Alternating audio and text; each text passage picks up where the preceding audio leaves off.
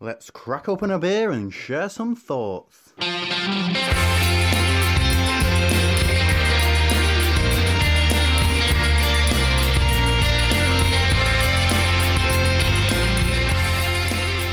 Welcome to Opinions, and we're back in your ears once again. The beer is in the glass. It's a new year, and it's quite possibly a new us as well, isn't it, Martin? Yeah, although I still reckon there'll be a few creatures of habits moments, Steve. And can I just say Happy New Year to you?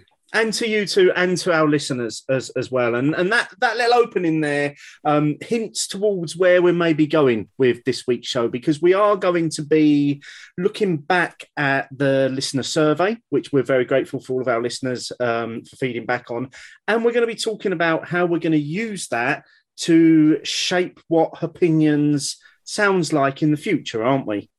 Yeah, definitely. And I'm very excited to go through this with you, Steve, and also for our listeners to get a bit of an insight about some of the discussions we've had in the past and what we're going to have today. Obviously, we've got the first beer in the glass this week. What is it we are drinking first of all, mate? I think we're both quite excited about this one, Steve. So it's called Bricktop Buxton Brewery, 6.8% English IPA. I'm, I'm very much looking forward to trying this. So let's get into it. Cheers. Cheers. That's really tasty. It's really, it's fruity but in a very sort of hedgerow type of way. Yeah, it's, it's a little bit dry, a bit earthy. It's also quite, it's very fruity. It's almost understated. It's also, it's quite subtle. It's there. And it may sound like we discussed, you know, talking about a bit of a juice bomb. I think flavour and aroma are juicy, but it's a very, the, the beer is nice and clear. Maybe a little bit haze, hop haze. Do you reckon? I, I think so. Yeah, it's a, a, nice frothy white white head on it. It's it surprised me actually. It's not it's not what I was expecting because this is very much using.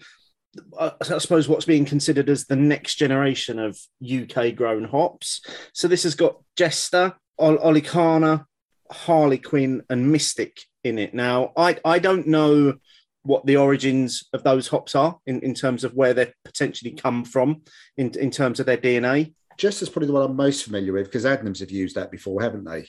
Yes, yeah. Uh, Olicana, I think I've had a couple of times. Mystic, not familiar with that one, so I wouldn't know the background or the family heritage for Mystic. But considering they've all got names, then I've obviously gone past the point where they have that HBC 432 type code so they're now becoming a bit more established. And it does feel like the British hop growers, or at least a you know a small section of them, are starting to branch out a little bit, try to bring some of those flavors and aromas that we've grown to love from either the you know the US or you know Australia and New Zealand, those kind of hops, but also make it a bit British still. And you sort of said it there, the hedgerow. Mm. I don't really think you get hedgerow outside of the UK. Off well, certainly not something I recognise outside of the UK beers anyway. Yeah, I mean, I find um, what is it, Bram, Bramling Cross? I, I find that to be quite fruity and kind of a berry sort of blackberry. You've just picked this off of uh, a hedgerow type of way, and I, I feel as though these the, the, combination of these hops have got some very similar characteristics to that in, in terms of the little bit little bit darker fruits playing a little bit more to the the, the earthiness of where they've grown and that balancing out with the, the, the dry bitterness on the finish. Yeah uh, and it is really well balanced. You know this is a, a, a 440 can three pound you, you don't have to buy a pack it's a single can purchase. So again plenty, obviously plenty of discussions over the past about the merits of supermarkets and stuff, but a 6.8% beer for three quid in a supermarket of this kind of this kind of quality is going to tick a lot of boxes for a lot of people. I'm, I'm really pleased we've started with this actually because I think I, I, was quite worried in terms of the other two beers that we've got that that, that maybe the flavors and the profiles of those beers might overshadow the ingredients in this beer, which is why I wanted to start off with this one on a very fresh palate so that we could almost pick up the intricacies of those UK hops. Yeah, no, I think it's a good shout actually, and um, yeah, I, I said I don't know. Obviously, don't know what else is behind the beer, what the what the malt malt bill's like, that kind of thing. But this beer, I don't picture as a cask beer though. I can't see this as a cask beer. I, I think it needs that that cold fizzy punch that you get from draft or from the can. Yeah, I can picture being in Buxton maybe at their tap room drinking a, a pint of this from the tap, and I think I'd enjoy it. And I, it definitely feels it feels like this is the sort of beer I'd like to revisit in spring or summer. Yeah, I think I think this could become a bit of a staple. Actually, I'm very impressed with the profile and the flavors that, that are in it. And one last thing I want to say, because I've gone a bit off Buxton. I'll be honest. Ditto. Uh, same here. Uh, yeah. You know what what they've done to Axe Edge. Um, I'm not a fan of, and a few of their other beers. Uh, I think they're dark beers, which I still have had. Um, I, I found find very little fault with those at all, but their pale beers have just gone too far on the juicy side and moved away from what they were, by all means, bring out an alternative version of Axe Edge of the more New England style, but don't fuck around with the classic that was already well loved and really, to my opinion, didn't have much wrong with it. Don't just do a Wylam with, uh, was it uh, Jakehead? Yeah. And pretend it's the same beer. It's not. It's nowhere near the same beer. So why would you do that? And that's that's put me off Wylam and it's put me off Buxton. However, this shows what they can do. You are just smashing into the new year with controversy here, aren't you? I just can just imagine some of our listeners already getting riled up. I, I, I think there are at least a few people that disagree that Axe has changed. Uh, I, I, think it's changed. I, I, I think it's a very different beer from what it was when I first tried it, and I have to agree that Jakehead is a it's a different beer completely than from when when I first discovered that beer. So I'm really pleased to see that Buxton can still put out a well balanced, clear beer, and at the same time showcasing some new British hops as well. So yeah, I'm a real fan of this one. So much so that we should probably start moving on with the rest of the show. Otherwise, this is going to be the first beer that evaporates this year on, on, on one of our podcasts. So let's catch up with what our listeners have been saying about the show. Let us know, write it down. Let us know, write it down. Let us know your thoughts and bitter and lingerness. Write it down. Talking about the beer cocktails, enjoyed this more than I thought I would. Going to try the espresso martini and Guinness cocktail from Simon Webster at Bees Boy, and from Dr. Goggles. After listening to this, I gave Grapefruit Radler. There was no Shoff in, in Sainsbury's, and gin go. Lovely drink, goes down really well. And yes, that's a big measure. Um, actually, I, I, think a few people may have mentioned the Grapefruit Radler with um, gin. I can picture that working, to be honest. I have to admit. I, I can, and, and I think if we're gonna if, if we're gonna repeat the beer cocktail show, which that there seems to be interest in us doing that again, um, then I, I think that's one that goes on the list for, for next year is the um, grapefruit radler and gin for sure. it might not be a cocktail, but fuck it, it's it, it, sounds like it's delicious. I reckon it will. It would be delicious. Um, and do you know what, uh, Simon? You really said you enjoyed this more than you thought you would. I think Steve and I did as well. Yeah, very very much so. And I think there was also another comment from um, early on in, in the day when we released that show. Show, I think it came from Pete at Hops and Hoops, who said, "I'm 12 minutes in, and I guarantee the wheels are coming off on this one." And and I think I replied to him, "By any chance, has Martin just poured us a shot of tequila each?" I think we held it together quite well to, towards the, the end of that show. It was it was a lot of fun though, wasn't it? Uh, trying it those combinations. It was a lot of fun, and you know and yeah, mixed results. There's some surprising results. Um, but I will say that I, we, me and Steve, by no measure topped the Guinness Espresso Martini that we had in Dublin. No, that's probably the best one I've ever had as, as, as well. Maybe not quite so sweet as the ones that we ended up making. Yeah, but it, it was good fun, and uh, you know, essentially, maybe we'll uh, maybe we'll call it the Opinions Christmas Party for 2022.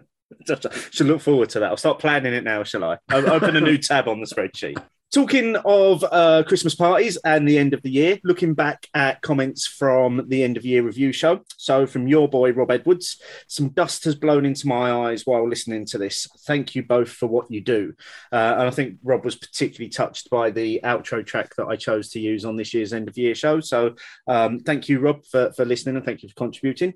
From Simple Things at ST Fermentations, rounding off 2021 with our wheat wine getting enjoyed in alongside Sierra Nevada, Fuller's, and Thornbridge. I'll take that. Thanks to all the amazing folk who have supported us this year, and Merry Christmas, everybody. And then from Pete at Hops and Hoops, a great roundup of a great year of shows. Cracking end of year to what has been a superb year of podcast, been a wonderful distraction in these continued uncertain times. From Hugh at H Yardley 33. From Bob K at Bob Kamara. Sorry to break it to you, but Vault City has made a glitter beer. It was good though. I think that was in response to a comment you made, wasn't it? Didn't, Yeah. didn't you say something about at least we haven't had glitter beers yet? Apparently we have. Apparently, we have. We somehow you and I missed that one. Uh, I'm not but- surprised. Yeah, I'm not surprised, but I'm not surprised it may have been Vault City as well, considering the some of the beers they bring out. From James at Gavin Barron, even with the restrictions of 2021, you should both be immensely proud of what you've been able to broadcast this year. It's certainly whet the appetite for 2022 and summer sesh. P.S. Best winter ale is Port Brewing Barrel Age Santa's Little Helper. Um, just all of those words, I want to try that. Yeah, sounds sounds really delicious, doesn't it? and and finally from me, uh, Simon Dewhurst at Simon Sloth. Great episode and wonderful look back at all the brilliant content you've put out this year. I'm just glad that Simon stayed with it because it was two two hours and nine minutes, just over Simon's threshold. Uh, I'm very glad he stayed stayed with it till the end. Well, A, he may have put it on 1.1 or 1.2 speed just to bring it under the two hours. or maybe he only got as far as one hour 59, 59. Maybe, maybe. Uh, I, I think we'll make a resolution at that point. Simon, that, that's the last time we'll have a dig about the two hour comment. Uh, we've had our fun with, with that one. From Mark Johnson, excellent present wrapping entertainment. Loved the end of year show, and this one is, was especially lovely. And from Russ Clark at Gentleman of Beer, just catching up on the end of year show. Thanks so much for the lovely mentions. Means a lot to us all here at Amity. And then from Austin at Beer Tweeting, thanks for having Johnny on to talk about his book. Really enjoyed it. I've been drinking the Anchor Christmas beers every year since I moved to the Bay Area and discovered it in 2012. Changes every year, as does the tree on the label. Plenty of flops, plenty of good, but this year was really something special. So is Austin living in the Bay Area then still? Is this another? He, he, he must be. I think we've I think we've picked up a new US contributor. Yeah. Um, again, from the similar sort of area as where Graham lives, isn't it? Yes, I think so. When I say similar, I mean there's probably quite 200 miles between where Probably they the live. least. size of the UK. um, but no, that's. I mean, I never did. I, did, I didn't know that the uh, the tree changed on the label for the Anchor Christmas beers. I I knew that. Uh, I know that was a thing that, that they did. Um, I didn't realise they quite used some in different ingredients every year, though. So I'm, I'm guessing that's uh, probably similar to what Fuller's do. Maybe they use ingredients that are um, showcasing what went on in that year, sort of thing. Yeah, yeah. But again, it's really it's really nice idea, and I've managed to have the Anchor Christmas beer the last two or three years now, so it's becoming another bit of a thing. Yeah, I think, uh, and I'm sure we discussed this on on that end of year show. Um, I think I maybe tried it once and I wasn't that blown away by it, so never really gone back and tried it again. So m- m- maybe I should give it a go this year if I can I get would hold of some. because I wasn't blown away the first time either. So I think it's again, it's one of those occasions where maybe palate has changed, maybe it, it wasn't the right year that I tried, combination of the above, maybe just understanding and appreciating a little bit more as well. So I think we, I think we may have had the same one at the same time. It may have been a bottle share one. I think so. Yeah. So it's probably out of season as well, wasn't it? So maybe it. a, maybe a bit out of season. We may have had six or seven other tasters before that, plus a couple of warm up beers. Um, and sometimes you're not actually as focusing as much on the beer as perhaps you could be because there's 10 or 12 of you, there's conversations going on. And sometimes it's, it's easier to pick up the stuff you don't like as well, isn't it? It is, and it's, it's not just that. And I'm sure we've had this discussion before as well. But when, when you get a fairly small pour at, at bottle share, as opposed to having a, a, a full pour, half glass, a whole bottle, it tastes very, very different in, in, terms of what's essentially a mouthful compared to a, a drink that you're going to go back to again and again and again. So, so yeah, maybe it wasn't in its peak environment, so to speak, when we both tried it. But I, I think, based on what you've said and based on what some of the listeners have said as well, I think it's definitely one that I'll, I'll look out for as we approach. Uh, I'm not going to say the word because it's only January. Cannot Yes. bring myself to say that word No, now. you can't. Um, but as we that's- approach the end of this year, I shall be keeping an eye out for Yeah, the, the I mean- anchor beer. I suppose on the upside as well. I mean, it does seem to be getting into the UK more than it used to as well, and it is a 355 bottle. So, unlike the Fuller's Vintage, which is 500, if you if you can buy it as potentially part of a mixed case as well, I don't know what it, I don't know what it's like aging. I have to admit that's the one thing I haven't really worked out what it's like for the aging process. I'm sure there are people out there that have tried that. And if you're one of them, let us know. Let us know if they age well and, and let us know if it's worth me starting another collection of beers in my cellar. because that's what we see. That's the, that's my worry because I said it's another beer. I've started to think, oh, I need to try the next year's one because that means then I think I need to buy two, one Yeah. for now and one for next year. Oh, I've already got the Fullers, and then we start adding in maybe a few other people's barley wines and stuff, and so- suddenly I've suddenly got this whole subsection of beers Yeah. again. How how how was your Christmas festive drinking, Steve? Yeah, it was quite muted actually. I took it quite easy this year because I think last year I I went quite hard early on and I literally burnt myself out by Boxing Day and then had to take. Um, I got to the point where I just was like, I ha- I've got to take a few days off the beer. I, I think last year was not last year, but the year before now was the first year I'd never finished my 12 beers of Christmas because I, I stopped halfway through because I just needed a break. So, so this year I just took it a little bit easier. Um, had uh, a couple of big nights. Christmas Eve was a fairly big one. New Year's Eve was was a fairly big one as, as well. And then just between was just enjoying a combination of the beers that I had selected for my 12 beers of Christmas and some other beers that were popping out of the, the, the cellar for my ongoing 50 beers for 50 years project. Well, should we st- should we start there? So, what what fifty beers or fifty years have you had recently? Then Recent, well, recently, since because we haven't actually spoken about this for quite a while on on the podcast. So, uh, to give a bit of a snapshot as to where I'm up to uh, about now, I think I'm 14 beers in now on on on that particular project, and that there have been two occasions where beers that had got drawn out of the magical salting tankard uh, got bumped for um, beers that I've got a separate list of if you see these beers on draft, they have to be drunk. And and there were two occasions, one of them being when I went to the Thornbridge tap room and there was Jaipur. Sorry to bring that up again, mate, but every opportunity, you know what it's like. And and the other opportunity, the, the other one that, that got subbed in, so to speak, was when Oregon Trail was on cask at the Vic. So that they both became that they were always on the list, but they were draft versions. And I've got to say, I always believed that the Oregon Trail that would feature in my 50 beers for 50 years would be the keg version of it because that's how it's presented as, as a West Coast IPA. But I'm damn glad that I included the cask version because that that was just stunning. I'll make no apologies for mentioning it again because obviously I was surprised that I was still able to get it when I popped into the Vic uh, when I ca- caught up with Michael before Christmas, and it was just it was it was simply stunning in a in almost a completely different way. But you knew it was still the same beer. It's really hard for me to find the right words to to describe that experience. Right? I knew it was the same beer, but presented through cask and presented through cask in a place which knows how to serve it as well. And I'm pretty certain that cask elusive only went to places that knew how to present it. Mm. It was just an amazing beer. And if I could have stayed there longer, because there was another beer I wanted to try and then I was off. I think you, I mean, you, like I said before, I think you, you made sure that you tested it. So, I mean, you know, again, Five pints tested, yeah. credit where credit's due. it was so drinkable. Mm. And at least on the tap version, or if you're having it from the can, you're going to have it that bit colder.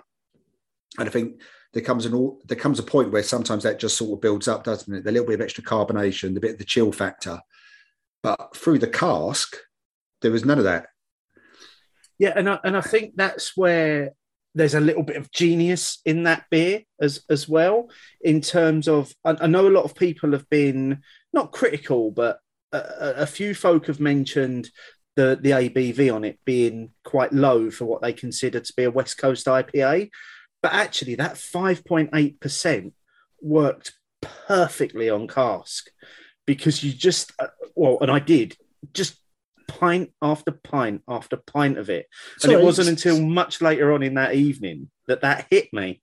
Sorry, what people were really what saying the ABV was too low? There were there were a few there were a few comments early on saying it was it was a bit it was a bit low on the scale for for what they because I, I think we're at a, we're at a stage where a, a lot of people have been conditioned in in terms of an IPA should be six six and a half upwards going up into the sevens early sevens. And and then in, in my mind when you start getting into the eight sort of territory I, I think you start talking about double ipas or Yeah. imperial ipas at that point.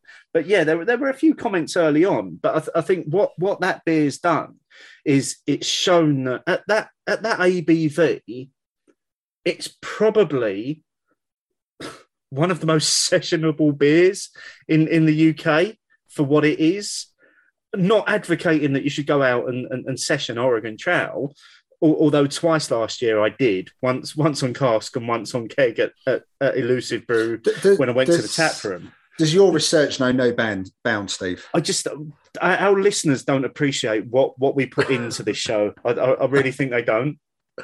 Um, yeah, I mean, I, I find it odd that uh, you know, given that a session IPA, the general consensus is definitely under five percent, then surely five percent plus. I would say anything between five and a bit and seven and a bit ticks a West Coast IPA, and if you can pack the punch, the flavour, the aroma, the finish into something under the six percent, again, going back to what you said a couple of minutes ago, there's a bit of genius there.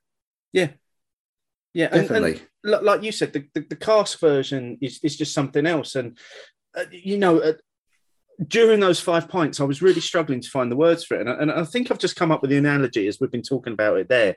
It was, it was like watching your favorite TV show, but all the actors from that show are in a completely different show. So it's familiar and, and you know who everybody is, but it's completely different set set in a completely different place. And, Oh. and that's what Cask Oregon Trail was for me. One division then. It, essentially, yeah. It's it was just it it took for, for a beer that I mean, if anybody's running a clock on this, we, we've been we, we've been waxing lyrical about Oregon Trail for about eighteen months now. Um, that's that's how good this beer is. You, you, you know, it's it's featured for the last two years uh, in our end of year review shows, in both our beer of the years and in other people's beer of the years as well. It's it's a fantastic beer, and uh, I, I don't think it's the last time it's going to be mentioned tonight either, because I think there's something coming up later on that that will trigger this conversation again.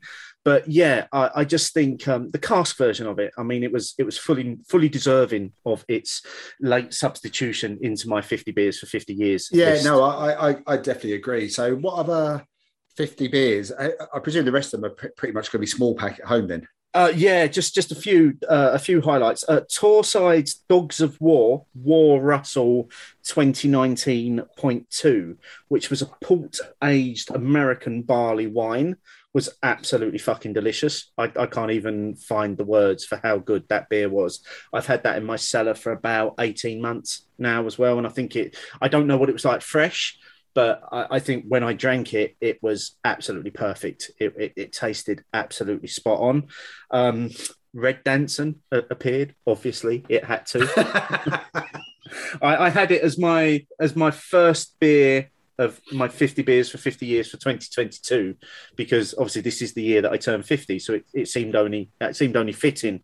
And and then the other one um, that I just mentioned was uh, a couple of years ago back in 2018 Wylam did an English quadruple with it was a collaboration with a local I think it was a local cidery that is, is that what they're called? Cider producers? Cidery? Or I just made that up I, I, I guess we'll we'll find out at some point in the near future, Steve. Yeah. So any, anyway, um, th- there were no apples or, or, or in, in in this quad, but it was just absolutely delicious, full of depth, full of flavour, um, kind of like. It, and it, it was almost 12%. So it was kind of like if you took Tint Meadow and ramped up the the, the the malt bill and the hops and everything, you would have got this English quadruple. I, I, I think so. That that was quite delicious.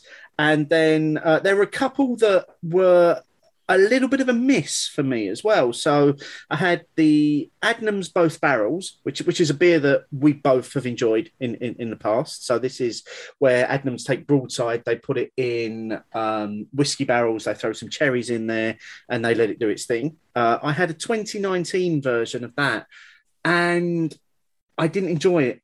I it was it was tart, it was too sour, it was flat um, there was no life to it, and I really, I really don't think. Firstly, I really don't think the bottles that Adnams use for both barrels do it any favors because they're, they're these like Grolsch flip top things that have got the rubber seal, and and I think there's oxygen escaping from that rubber seal. And, and that's why the beer is flat. But I, I did the 2019 version alongside last year's version. So I did it alongside a fresh version. And the fresh version was stunning you, were still getting all the broadside characteristics. It was beginning to pick up some of the, the, the oak from the barrels. There was a little bit of tartness in there from the cherries, and I just think it was one of those that I just let it age too far. Yeah, I mean, because I had uh, the both one of the both barrels. I think it. I think I had one of the fresh versions. I'm not sure actually. I might have had the 2019 as well. Um, but I mean, it is 10 percent is barrel aged, so a couple of years shouldn't. Right, you might expect the cherries to start to fade, for example, but the carbonation and the the, vin, the vinous, the sharpness, the spikiness feels almost accelerated, and I, yeah. I do wonder if that is the bottle. Again, I've got no science behind that, but it doesn't feel that it's the best it looks nice. Don't get me wrong.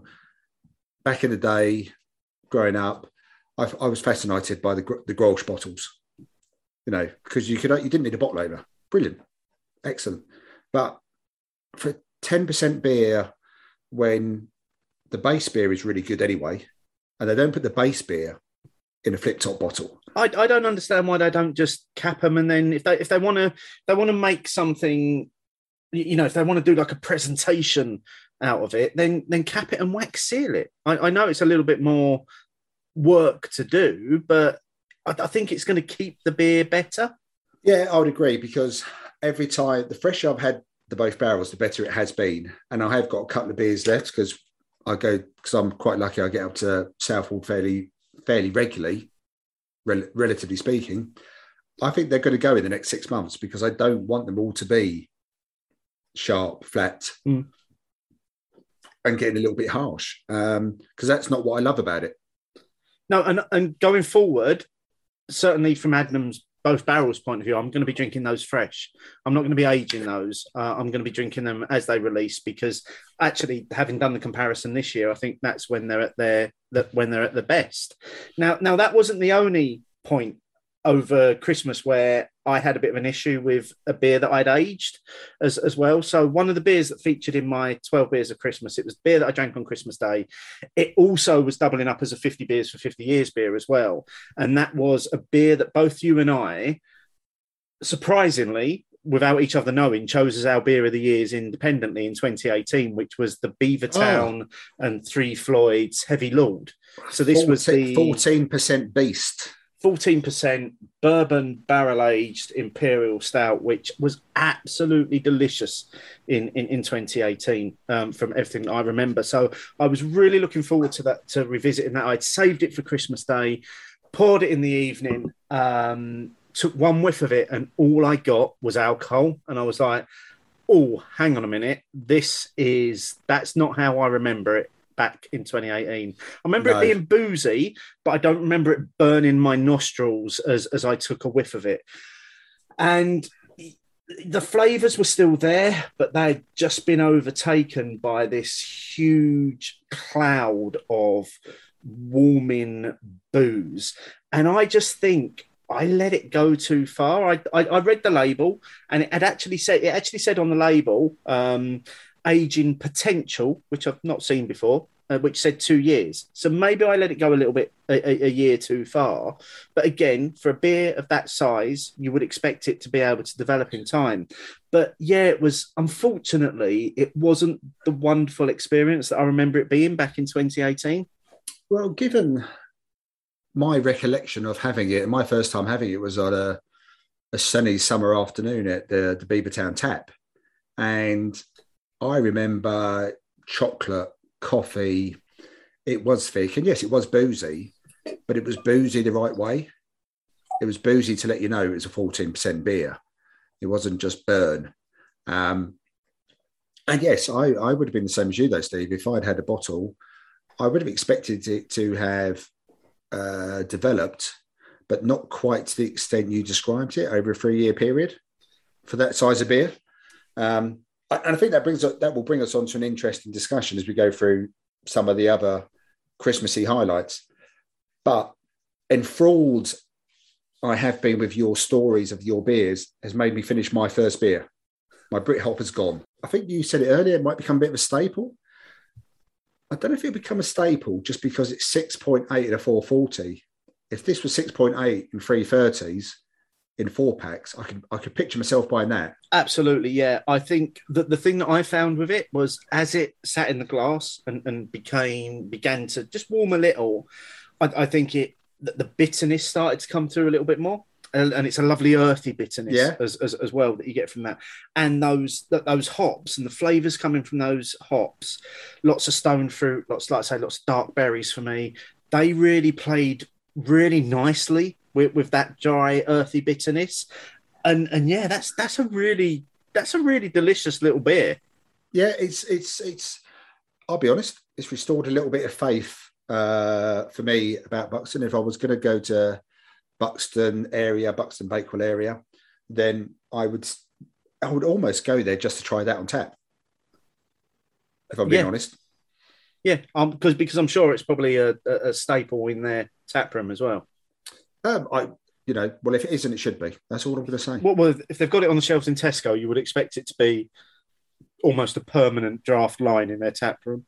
You'd hope so. So, I guess we should move on to the second beer then, Steve. This is a beer that we've featured before, which I didn't realise when I suggested we do it. This is from North Brewing Co. and it's Lost Cosmonauts. This is a double dry hopped IPA coming in at 6%. Did you realise how far back we'd done this, Steve? Well, and, until just before we started recording, I hadn't realised that I'd had it before, and and it wasn't until I checked Untappd that it came up that we had done it on Opinions ninety two. Yes, our our third birthday.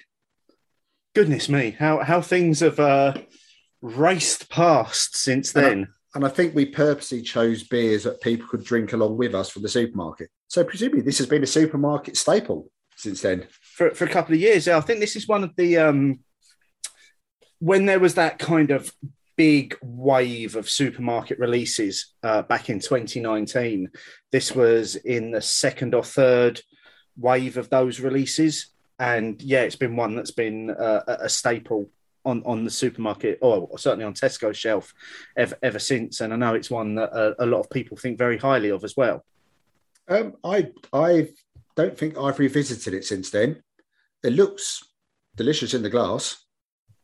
So shall we dig in, Steve? Absolutely. Cheers. Cheers. Now, in my head, I seem to think this was a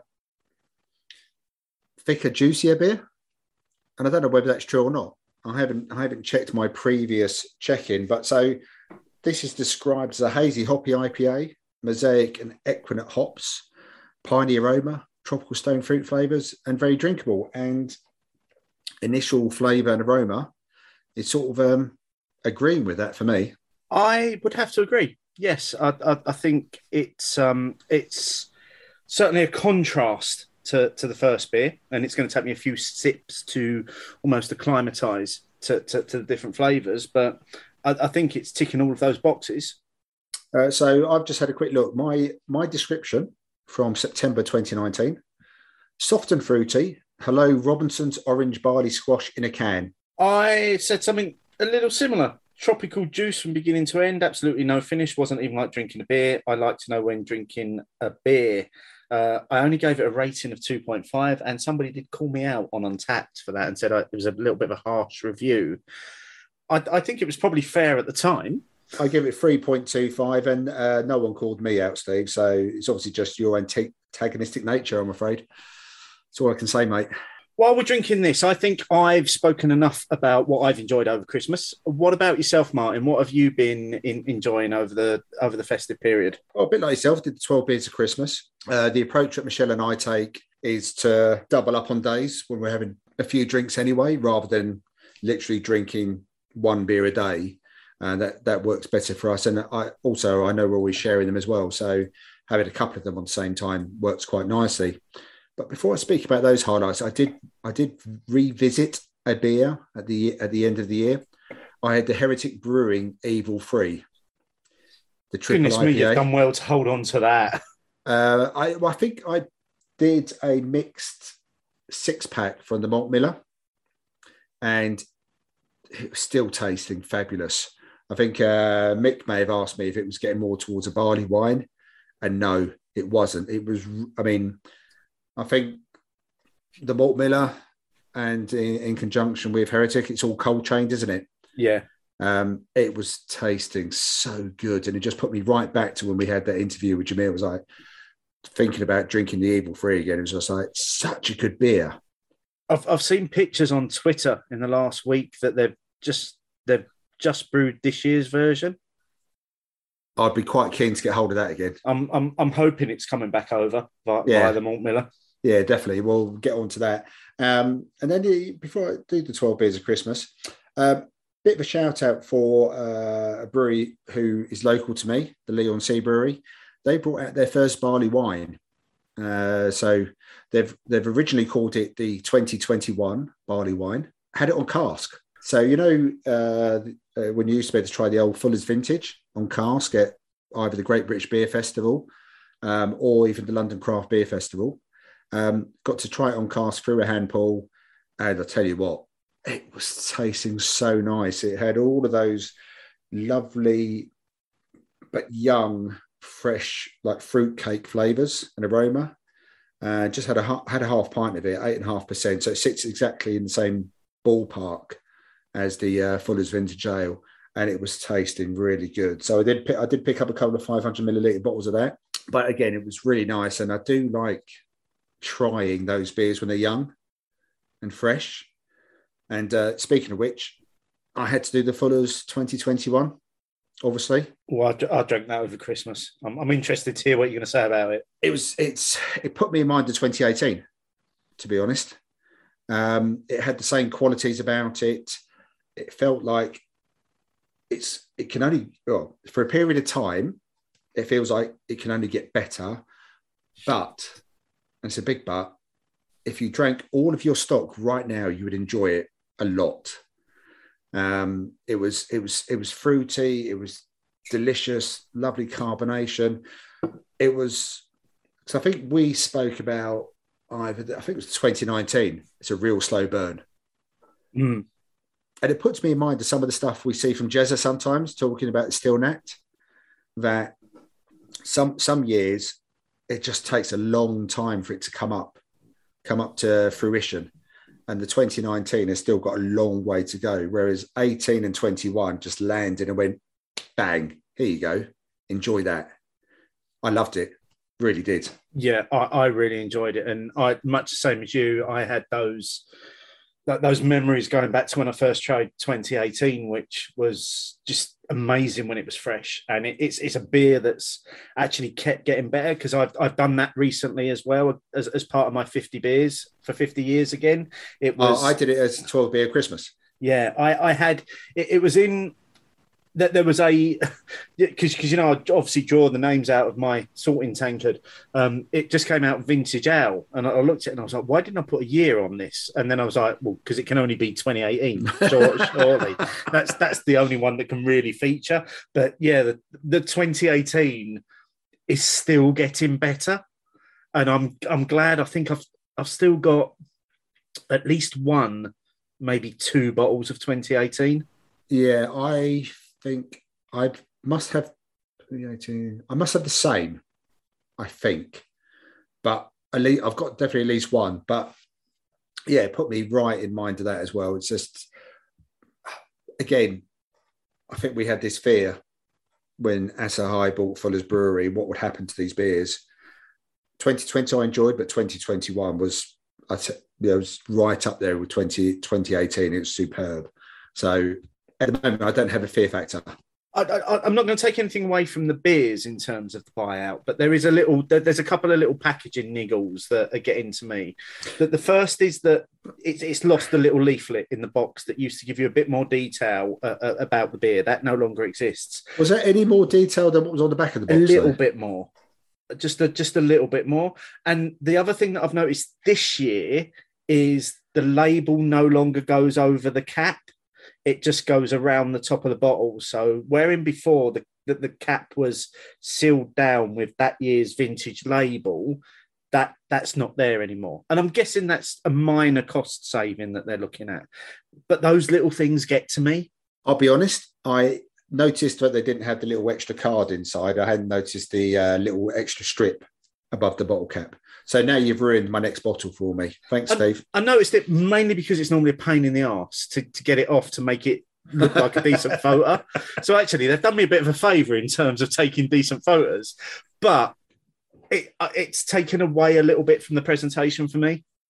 Yeah, I get that, and you're, you're probably right. Someone's looked and said, "Look, doesn't really make much difference." We've we've maybe they did a survey and said how many people even know there's a card in the box, uh, and how many people read it, and it, it could be a really small subset of people. So. Yeah. Um, I mean, I- credit where credit's due. Michelle chose all of the 12 beers of Christmas, and they were all really good. I had no issues with any of them, no issues with uh, the aging of them. It worked really well. However, I had wished she'd gone a bit further back into the cellar, as in terms of years, because we do have some old, old is it that they're more aged, either purposely or otherwise, than some of the beers we have for the 12 beers of Christmas. So I've sort of made a bit of a New Year's resolution, which I have uh, suggested is a shared New Year's resolution to get through some of the older beers because I'm now getting to that bit where it probably was prompted a little bit by the Adnams discussion we had offline, Steve. That when are my beers? And we've spoken about it before. When do they peak? When do they not peak? And I do have Fuller's beers, which are well over 10 years now. Yeah. And I don't know the provenance of all of them, who's looked after them, where they've been, how they've been transported. And last year, on Michelle and I's 50th birthday, we did have um, a beer which was, I think it was the Fuller's. I want to say 2006, but I could be wrong. I'd have to check. Um, whatever one it was, it was a disappointment. It was more of that musty cellar quality that I think you and I found in a couple of the older ones on Opinions 100. I was going to say that. Yeah, I think we found that just on on on that show, just going back. What was that? That was eight years at the time we had gone back. Yeah, and and and I think yeah, I've, I've got to agree with what you're saying because what what I'm finding going through some my cellar beers on on, on my 50 beers journey is is that there seems to be, and it's it's difficult to make it scientific without having doing what Jezza does and and having vintages from every year of every beer, but I'm finding that there seems to be a sweet spot in terms of what I'm enjoying uh, is around the two to three to five year mark.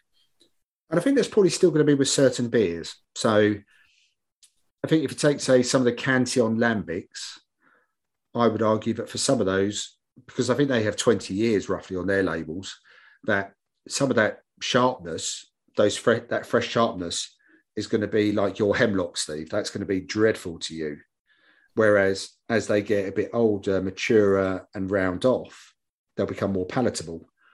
But I do think there's a really big set of beers where I am going to miss the boat potentially. Um, and if it's if it's good fresh, so take, go back to that Fuller's 2018 version. Yes, we both think it was as good as, if not better, this year or just at the end of last year when we tried it. But can you imagine how gutted we would have been if it wasn't? Yeah. Yeah. Bearing Well- in mind, we knew how good it was to start off with. If we'd gone, oh, we've got two bottles left of this. Why didn't I drink it before? Why didn't I do it? Yeah, I, I think I think the, the one for me that, that's really burnt my fingers was was the Beavertown Heavy Lord. That I, I just think I let that go too far, and I'm I'm hoping that there are there are a few beers still coming up on on my 50 beers for 50 years that have been in my cellar now. A couple of them are approaching 10 years. In in fact, the the last beer that I'm going to do on this journey will be 10 years old on the week that I'm going to drink it. And and I'm like, I'm already wondering, oh, is it going to be a disappointment? I'm I'm saving it, and and it's actually going to be one of the last beers on on the journey as well. And I'm like, do I want to be that disappointed at, at the end? It's a tough one, isn't it? Because I mean, equally you could be pleased, but you Yeah. could be you could be surprised please. But there has to be. and Like I said, I think we had this conversation with Justin years ago when he brought some some beers from his cellar. It does not feel like there's an exact science, but I seem to recall that John Keeling he sort of said the Fuller's vintage definitely peaked. Well, the latest they peaked was the ten year mark. Yeah, he said that recently as, as well, didn't he? we've got the 2021 vintage. I know I've got 2011 in the cellar, and I know I've got beers earlier. If John Keeling is saying it's a 10 year max almost, then should I be keeping them? So, was there any other any other standouts that come to mind? I mean, it's quite a good time because it, it's, we'll get all of last year out of the way. in terms of my 12 beers there were there, there were two kind of seasonal themed beers that i did as, as, as part of it which is quite unusual for me so one one of them was from the last uh, thornbridge beer club box which was called yule which was a uh, 9% scotch Ooh. ale That was nice. uh, which was delicious. I drank that on Christmas Eve and it was perfect. The other one was a beer that we were sent by a friend of the show, Josh at Meantime Brewing, which was uh, called Stolen Hours, which was a beer uh, reminiscent of the Stollen cake. And I had that on Boxing Day with a slice of my boozy Christmas cake, and the two worked perfectly together. That's all I'm going to say. what do you think of the Stolen? Because I, I enjoyed it. I was I a really little bit enjoyed it. hesitant. Yeah, the, the description. And I thought, ah, they've got all the right notes in the right order on this one. All the Yeah. best bits of a Stollen cake were the prominent bits, and some of the bits that I'm not necessarily in favour of were sort of more in the background. The marzipan. actually- The marzipan was in the background, wasn't it? Yeah. yeah, yeah. I was really pleasantly surprised by that. Was it eight percent? Yeah, another big beer from Meantime yeah. as, as, you know, as well. they feel like they've either it feels like they've got the trust of their their owners to do something a little bit different. So we'll keep churning out the pale ale and the IPA. We'll keep putting it out to the pubs. We'll put that in the tanks, but we can do a few specials here and there now. So I'm quite Yeah. pleased about that. I am. And and the last one uh, was beer that I had earlier on last year from Harbour, and it was collaboration that they did with Origin Coffee Roasters. It was an Imperial Coffee Stout. It was eleven percent. Now I ordered a couple of cans of it, and the first can I had, I literally drank it the day it arrived because I was so excited about it. Because I love, I love an Imperial Stout, and I love coffee, and I love it when those two things are combined together.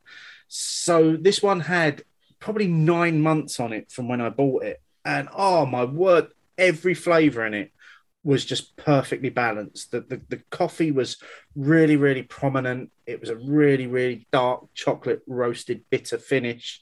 and it was an absolute delight to drink. I that that was a real highlight for me of my twelve beers. Well, like you say, you do like you do love an imperial stout, especially this time of year, and the the coffee aspect would definitely tick the boxes for you.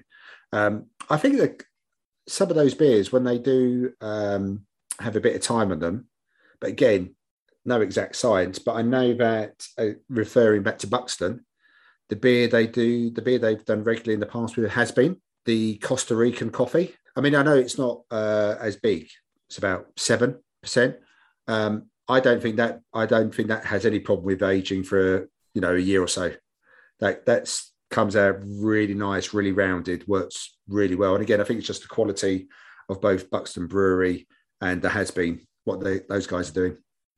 So yeah, I've got no problem with those kind of beers being aged for a little while. But again, I, I need someone to just develop a chart that tells you how to age stuff. How to well, not you know.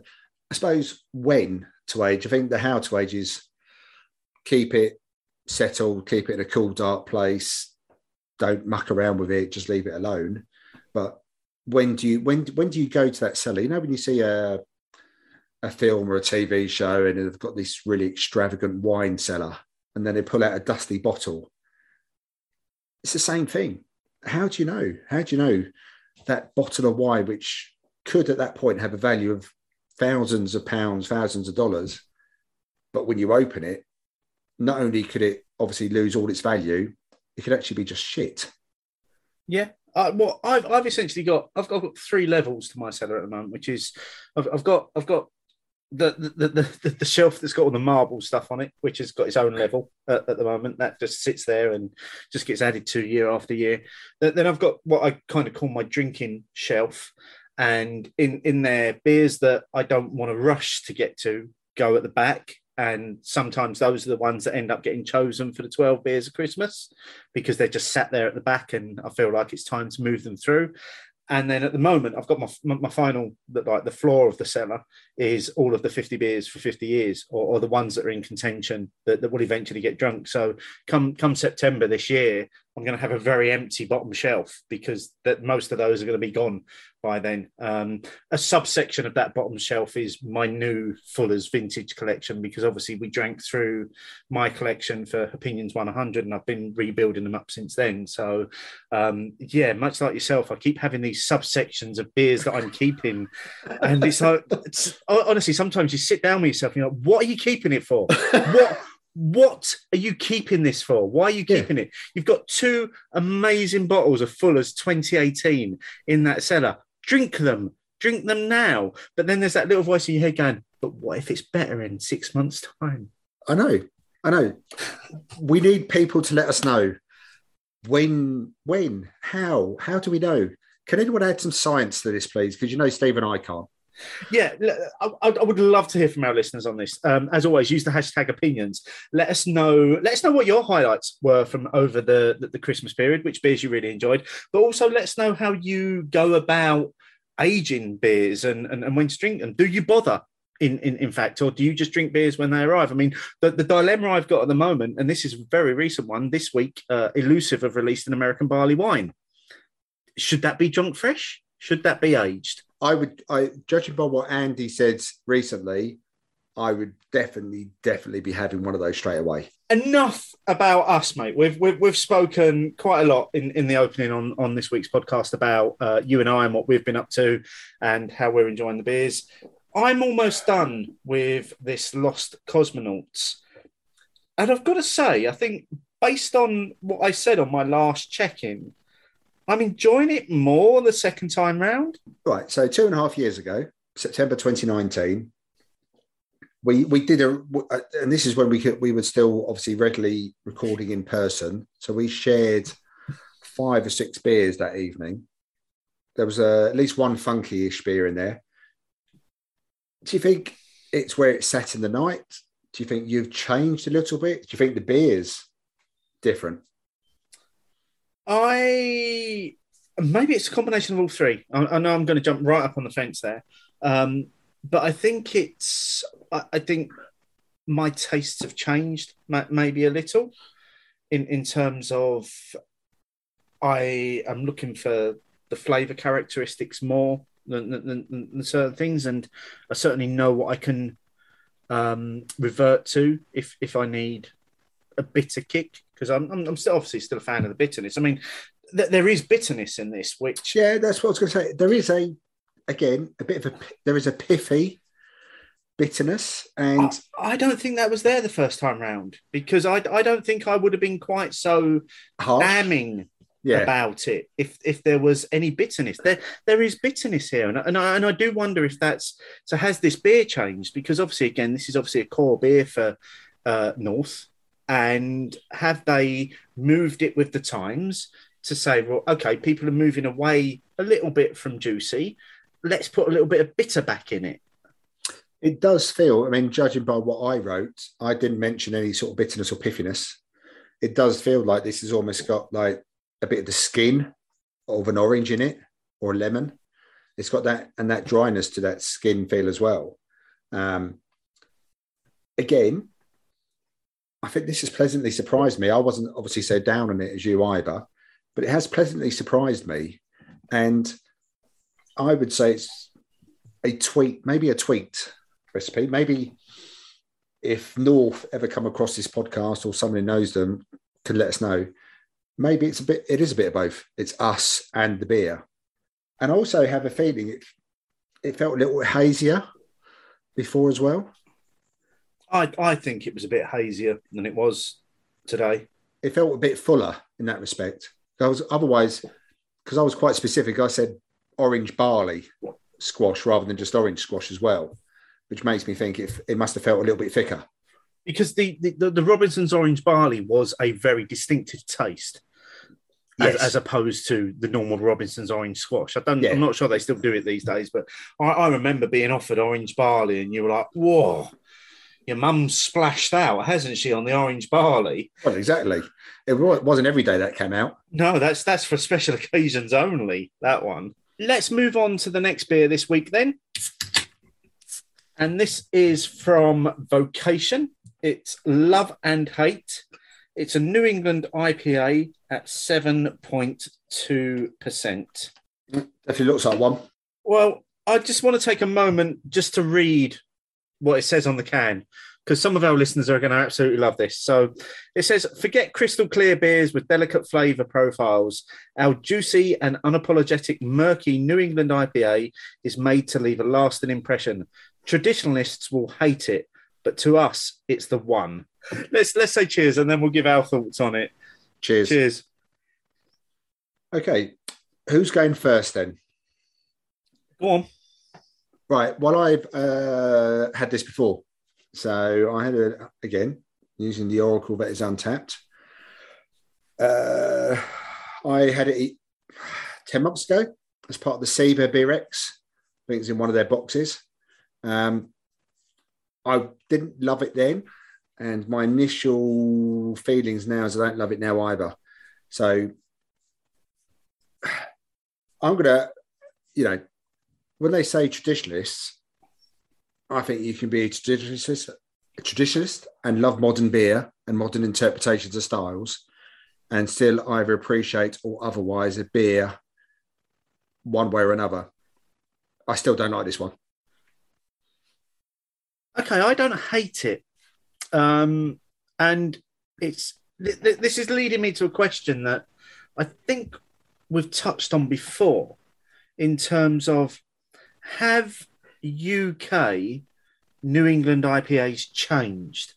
Have they begun to define their own style now rather than we went through a period of time where we were trying to copy what was going on in the States and to, to do that we were adding things so we were adding oats and we were making things softer this has an element of bitterness to me which i'm i'm not sure was present in this style of beer 6 12 18 months ago I'm not getting that. Um, to me, this is what we were doing three or four years ago if it wasn't working. This feels a bit raw, a bit undercooked. I'm getting a little bit of savoury notes on the aroma. That's not for me the New England style of beer, not the ones that I tried when I was in Boston, for example, or New York. It's not the style of beers that I've tried recently from some UK brewers that have started to turn my head a little bit. This one feels like they've made up their mind. This is the one. Just go because we go unconventional, uncompromising. We love it. Doesn't mean it's any fucking good. So compared to the first two beers, which cost exactly the same amount, this one has got too much ABV, too much savoury notes, and isn't balanced for me. I'm getting none of that. This this, this is really interesting. So I'm I'm actually now wondering whether we're we're into different batches as, as, as well here because what what I'm getting is I'm getting a bit of softness. I'm getting some pillowiness. I'm, I'm sure a lot of our listeners will understand what I'm saying by that. There are some soft, juicy notes to it, but then I'm getting a hint of uh, a pithiness towards the finish, and then I'm getting a little bit of bitter on the finish. I'm, I'm picking up no savoury notes from this at Yeah, all. Straight away, I'm getting the onion savoury bit that was so prevalent in 2016, 2017, and 18 with our versions of the viewing with IPA style. Okay, on the, So- on the bottom of your can, um, Without without spilling it on myself. yeah, there, there, there is what looks like a batch number. So I've got um, B4445. Okay. Oh, blimey. I'm having to lift it for the benefit of listeners. I'm using the torch of my phone, lifting it up in the air because I haven't emptied the can yet. Uh, uh, batch 45. Okay, so I, I seem to have potentially a blend of two previous batches. I think it says 45. I said I'm using a torch. So, and it says best before August 22. Yeah. So, uh, well, I've got first of August 22. So they're, Yeah. they're clearly different batches because the the, the printing on, on the bottom is different. The, it's this is really interesting actually because again, this is a uh, staple that is on the shelf in in, in Tesco. Um, it's one of a range that that Vocation prov- provides Tesco as as well. But I think it's interesting that despite our relative closeness in, in terms of where we live, we, we've picked up different batches from different supermarkets. I suppose the one thing to add is that I didn't, I picked it up on a Tesco in between a journey between Milton Keynes and Essex. So wouldn't necessarily have been the same store delivery to the same Okay, type of Tesco. Even so, by by the numbers that we've just spoke through there, I've got. A, I, I think I've definitely got a blend of two batches, and you've got pure batch 45, where I've got 44, 45. And that there is definitely a difference in what we're tasting because our, listeners will appreciate that you and I have very similar tastes when it comes to things. And and if you were picking up savoury notes in a beer, normally I would get those. I'm getting true, none of and I'm- those from this. And I'm, I'm probably more forgiving to the East Coast style of IPA as well, yeah, generally. And I'm not forgiving about this at all. I'm not, I'm, I have to admit, I'm, it may change as we go along. Um, but I'm hoping the next section of the show will distract me from the beer. just before we get on to that, I just want to ask one last question about this beer. What are your thoughts on Vocation's new branding as as opposed to their old branding? prefer the old branding. I, I prefer the old branding. I, I, I really do. I think I think their new branding is taken it in a way where it's hard to tell that they're beers from the same brewery. Yeah, Whereas their old branding was you saw it and you was like you instantly knew, oh, I know that's a vocation beer. yeah. The the branding, although the background may have been slightly different and the colouring may have been slightly different, the name and it, the the way that they wrote the word and word title, that was the same. I didn't need to think about it. It was definitely a Vocation beer. So yeah, this Jungle Book, Lion King type of branding for this particular beer, not working for me. I don't. I don't really get the uh, symbolism with the title either. No, no, I, I was just about to say that, but let's let let's not. We're, we're not going into branding. That's that's not what this week's show is about. What we are going to do though is talk about the listener survey that we did at the end of last year, and we're going to get into that in a bit more detail in terms of some of the feedback that we had from our listeners and our thoughts on that, and how that takes the show in in, in the future. Now, I think probably the first thing to say is is that it's an interesting point, and you raised this just before we started recording, is that you and I have seen all of the responses to the the listener survey. Our listeners that completed that will only know what they completed. They won't know what other people have inputted in, into this. So this will be a first for a lot of people. And obviously, what we're not going to do is we're not going to quote verbatim, so to speak. We are going to summarize some of the things that have come in but we're also going to use this in terms of a bit of a discussion now in terms of where we go with the podcast in in the future so first of all thanks to everyone who completed the survey. We're, we're really grateful for you taking the time to do that. Thank you also for the honesty and sometimes the frank feedback that we got. Uh, everything that you've provided, we found really useful in terms of where we're about to take this discussion. And also, we know that this is true feedback from actual listeners as well, because we never publicly advertised this link. The, the only way that you, our listeners, could access this link was through show notes. We never put it on Twitter. Um, you had to be a listener of the show to take part in this survey. So we know that what we've got is actual honest feedback from our listenership. Some of the things that you fed back, we've already, implemented those. Uh, we've already tried to make some changes. The two that spring to mind that, that possibly people haven't even noticed is that Bitter in Lingoness now sits at the beginning of the show rather than at the end so that we can give it a little bit more time. And, and the other one is that there was some feedback in terms of we don't read out enough variety of comments and we're sorry if we've missed people out in, in the past and we're we're trying to make sure we read out more of a variety of comments going forward but other other parts of feedback we're going to look at more as a natural evolution of, of where we go with, with the show and how things change. And i think it's important at this point probably to mention that 2022 is the 10th year of this podcast which is a it's, it's a landmark for us, and a, it's also a landmark for beer podcasting in the UK. Which we, this isn't going to be the last time we bang on about it because we're proud of that as as well. But going through some of your feedback, we're going to chat through what you've said and what we think about it and what we can do about it. And we're going to highlight a few key points as well um, that we feel it's important for you, our listeners, to hear us talk about this as, as well, don't we, Mine? Uh, definitely. And I just want to echo Steve's thanks for everyone who responded to the survey. So thank you very much for everyone who was honest and frank with us because that's what we wanted. And some of it was uncomfortable at times.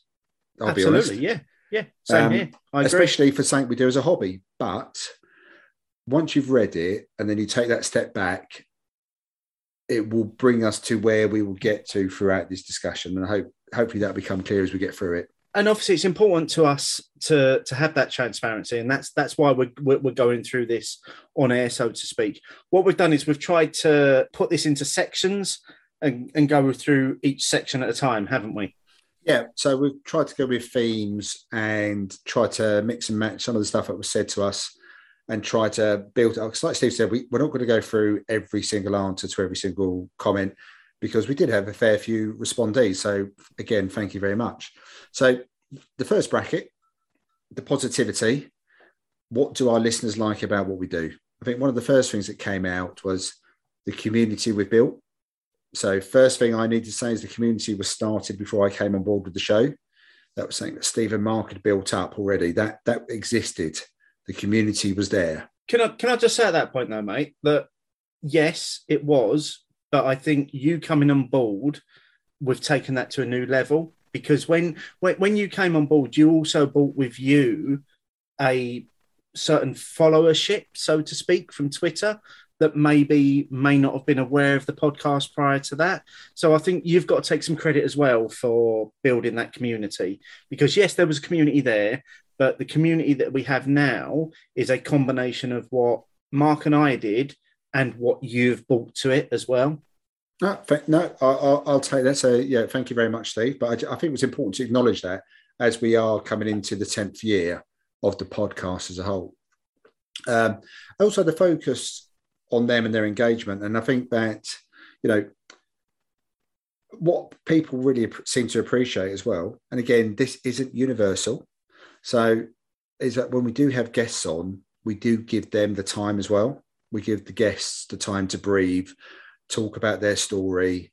Um, and I think we spoke about this quite early on, Steve. When we started doing guests every other show, we wanted the guest to be the focus rather than you and I And rather than you and I talking about some of the stuff we've done, it's about what have you been up to? What's your background? What's your history? What's what you're doing right now? And obviously, what's coming up. So, personally, I feel that's actually really important. If you're going to invite someone on the show, if you're going to invite someone to be part of what we do, I actually think it's really important to give them the time to do that.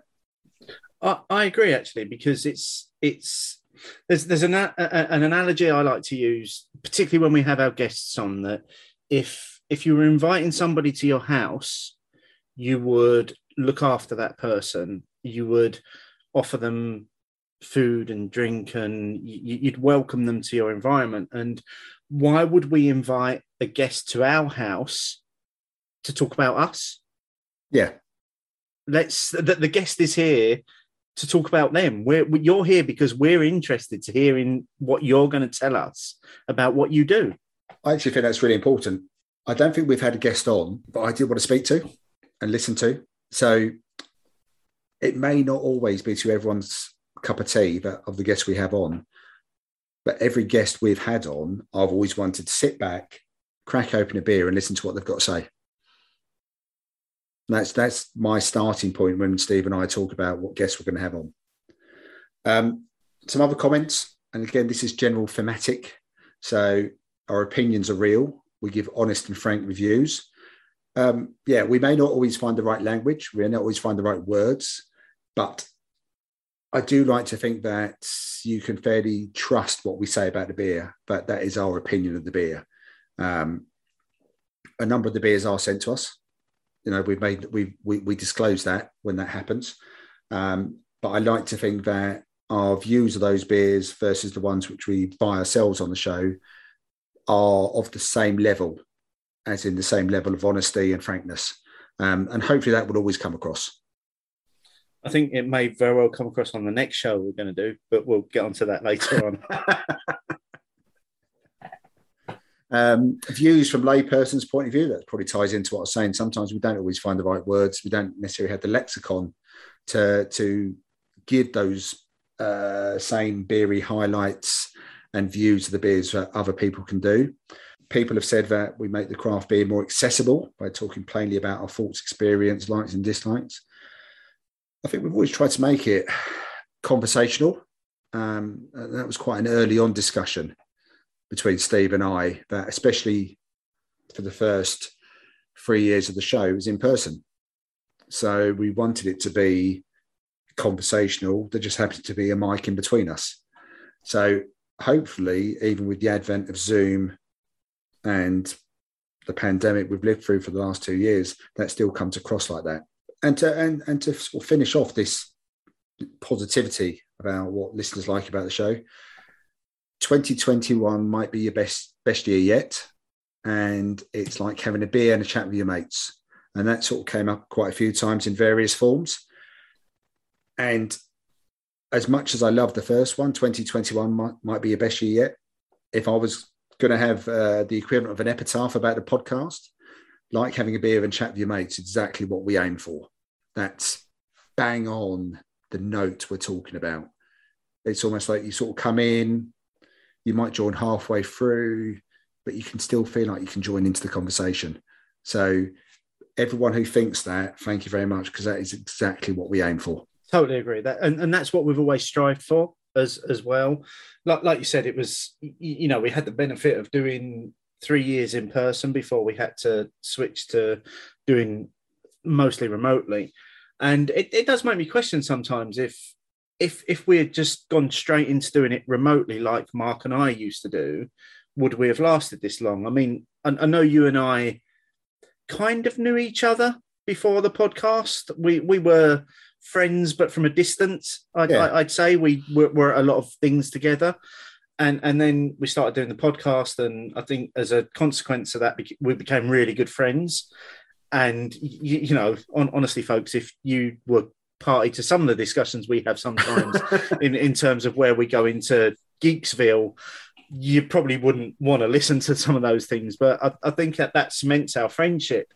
And, and I think the fact that we were able to do it in person before we had to do it remotely has has enabled us to continue to do what we do so, so well. And I, I, think that's always the thing for me. It's I, I still want us to be that table in a pub that if you're sat next to it and you're listening to the conversation, you're like, I want to be involved in that conversation.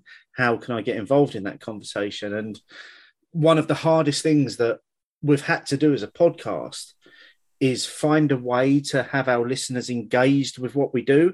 We're not a live radio show. We don't do phone ins, messages into the studio, that sort of thing. Everything we have we do has to be retrospective. And that's how we try to design the, the, the podcast is that we give our listeners an opportunity to get involved in the discussions that are happening whether that's at the time whether that's a week before before via the poll or whether that's in the show after via feedback to the show. There is always a way for our listeners to contribute to what we do. And i actually i coming up with that point that's i think that's something which always energizes me again is a even if people don't always either agree with what we say, like what we say, or want to bring up something, people are listening for starters. Otherwise, we're just screaming into a void. No one wants to be doing that if they're doing a podcast. Um, and I, I, I do think we did benefit from doing it in person because, yes, I think we'd got to know each other. We'd done bottle share for a year or so. But yes, if you're going to spend that much time with each other that much regularly, you're going to start finding other things. So, I mean, the beer was the glue that started it off. And then we found all these other things that we had, uh, you know, in common as well. Obviously, football and wrestling definitely aren't either of those two subjects. They're the so, extreme ends of the spectrum. Yeah. So that, those podcasts, for those people who want those podcasts, they may well happen one day, but we still haven't found a way to make that work for us and a and other. I, so, I still think there's a way to make that work. Trust, yeah. trust me. I, I, I think I can make that work.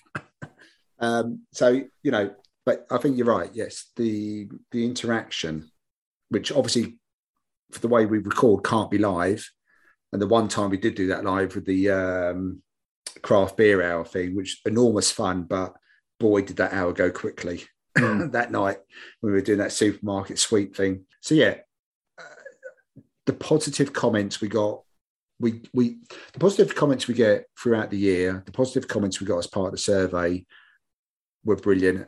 But if there's definitely something I would want to take away from that, it's the beer, having a beer and a chat with your mates, and that for me is exactly what we aim for. So thank you very much for people who recognise it and get it, and we get that across. Thank you. And once again, I'll echo that as well. The rest of what we're going to go through is developmental. It's it's feedback we've had that can make us better maybe make some changes to the way we do things. So, a couple of key points here. So, first of all, some comments which I've, I've kind of put under the heading of the show is a hobby, and um, I, I do want to reiterate that again as, as, as a point. We do this in our own time. This isn't what we're paid to do. we have got daytime jobs. We fit this in around it. So, the, one of the comments was that people don't like us featuring samples because sometimes it can feel like a bit of an advert. We don't always feature everything that we're sent, but we and we, and we pick and choose those, but we can't not feature things that we're sent on the show because it, it it's kind of that double-edged sword. It's like we're we're we're good at what we do, so we get contacted by people to feature stuff but we don't want to feature stuff because we want to stay independent to our views. It's it's a it's a really difficult one. I, I, I think we're at a point where we try to strike a balance between beers that we're sent and beers that we buy. And I'm a little bit disappointed that some people feel like sometimes it can feel like an advert because we do try to avoid that in, in terms of we're always honest in terms of if we've been sent a beer. Yeah, I mean, I can get perhaps I can get it to a point. So, you know, yes, I would I would agree that I would say, I don't know. I'm sure you've got the the spreadsheets there, but say a, a, as a ballpark figure, over 50% of the beers are beers we've been sent. There are beers that a we turned down, and we have done very recently with a couple of PR companies. Either they're beers we've tried before, or we've been honest and said we don't see how they fit in the show. we featured something from them recently, doesn't work. You know, that's not what we do. And so they won't get sent. So it's not like we just get the beer on the side.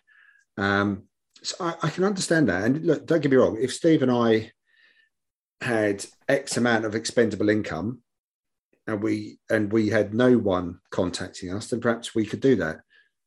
But also we do get to try beers that we wouldn't a get to try it any other way sometimes. There are beers that we have tried, and people have said to us, "Oh, we didn't know about them. We didn't know about that brewery. We didn't know they were located there." So sometimes people do find out a bit more about it as well. It is a tough balancing act because the whole term of influencers, and picture me doing air quotes beside that phrase, isn't necessarily the most favourable comment these days. I've, I'll be honest, I've never seen Steve and I as being influencers in so much as going back to the earlier comments, we just try to be honest and frank still. So we we never ever try to make it like an advert. And you know, blimey, if we we're going to be accused of being making adverts, in which case, Andy, Elusive Brewing, you owe us thousands Absolutely. for the amount That- of times we name check Elusive, Oregon Trail, etc. But that's what we name check stuff because we are hobbyists, we are enthusiasts, and we talk about the stuff we know and love. And yes, we are lucky enough to have beers sent through to us, but it's not like we we're not we we don't get paid. We don't do advertising. Today's beers we've bought from the supermarket. So it's a trip to the supermarket. Let's buy the beers, talk about the beers, research the beers, record the show. You know, we're recording this Saturday afternoon. I would quite happily be watching the FA Cup third round if we weren't doing this show right now. So there are things that, you know, I think what, and I'm going to be brutally honest, I think people don't respect time. I think there's so- a value that needs to be added to time. Yeah, Yes, there is a value added to time. And again, I've said this every year, and I'm going to say it again. I spend quite a lot of time on this show, generally answering Steve's WhatsApp WhatsApp messages, going, "I've got an idea." But Steve spends a lot of time contacting people, responding to people, and obviously doing the edit of the show. So you know, we never try to purposely make it an advert. So this isn't apologizing or saying that that comment is wrong but we will bear it in mind. But we never try to make it like an advert, um, but we will try to do better. Yeah, and there, there was a subsection in this as well that people said that they didn't like the term care package that that we use when we're necessarily promoting something on Twitter, maybe. So, and that's one of the things that we've already made a change to. I've I've dropped that phrase in. Yeah, same here. what what we try and do now is just to do a monthly roundup of samples that we've been sent on Twitter, because ultimately, at the end of the day, we get sent samples probably more so for our Twitter reach than the reach that the podcast has. So those people sending us those beers expect to see something as a minimum on social media as a result. So we have to do that. But we And- will still, we will still. Sorry to interject. We will still still do an honest checking of that beer. And as Yes. as as listeners know, our check-ins are via Untappd, and I still maintain we will do an honest checking and an honest scoring. One hundred percent. I'm I'm sorry if sometimes that grates the wrong way with people that we're putting a picture on Twitter and we're saying thank you for this, but in my mind, that's only manners and that's only polite. Yeah, and again, but I do I agree with what we've said and what Steve says, but we will try not to make it sound like an advert. That's never been part of the attention. That was something again that when Steve invited me to come on to the show that we spoke about. So we will try to do better. We'll try to keep it in mind. And if we don't, and it feels like it, please let us know. Yeah, absolutely. And probably the final point on this as well is, is that we have been approached by a couple of companies to sponsor the podcast and we turn those down because we don't we don't want a sponsor of, of what we do because it's it, it makes it very restrictive and then it does become an advert Yeah, And- uh, that's not happening. That that's that's never going to happen in in terms of where we're going in the future. Just a couple of things still under the heading of it's a hobby. I know we went very deep into that last one, but there were some comments in terms of improving our technical knowledge around off flavors, what things should taste like. okay, but again, it's a time factor. I would love to. So let's call it. Let's let's give a shout out for Nat. So beer with Nat. Um, she's been running her beer school for the last couple of years. People love that. I know that a number of our listeners have t- p- taken part in that, and it's really sparked their enthusiasm. If I had the time, I would do it. My, my, my day job takes up way too much time. The, the hobby of doing this podcast takes up some additional time. I would love to have more technical knowledge. I would love to have the language to wrap around the technical knowledge, but it's a time thing again. Again, the day job is what pays the wages. The day job is what pays the bills. I do this because it's fun. I would say that my technical knowledge is probably better than when I started, but I wouldn't want to have to write it down, for example. Oh, abs- absolutely, yeah, and I I think that ties quite nicely into the next point as well. There's a few comments in terms of is there any chance you could do like some mini series similar to what Craft Beer Channel have done in terms of their cask beer and and and, and those things. And quite quite simply put, the Craft Beer Channel that's their job. That's that's what they do for a living. They're very different to what we do. We are we are still a hobby. At, at the end of the day, we're, we're, we're two blokes talking about beer. and we're lucky enough that people seem to enjoy and listen to it. And don't get me wrong, I think that what Craft Beer Channel does, both with the, the, the podcast and the YouTube channel, and that five part series they did about saving cask, absolutely wonderful and brilliant, and loved it. Yeah, it's still a, it's still a hobby for us. Another key point was around the diversity on, on the podcast. And I'm, I'm going to read this next quote out uh, again as it was written because I think it's important to, to put this out there.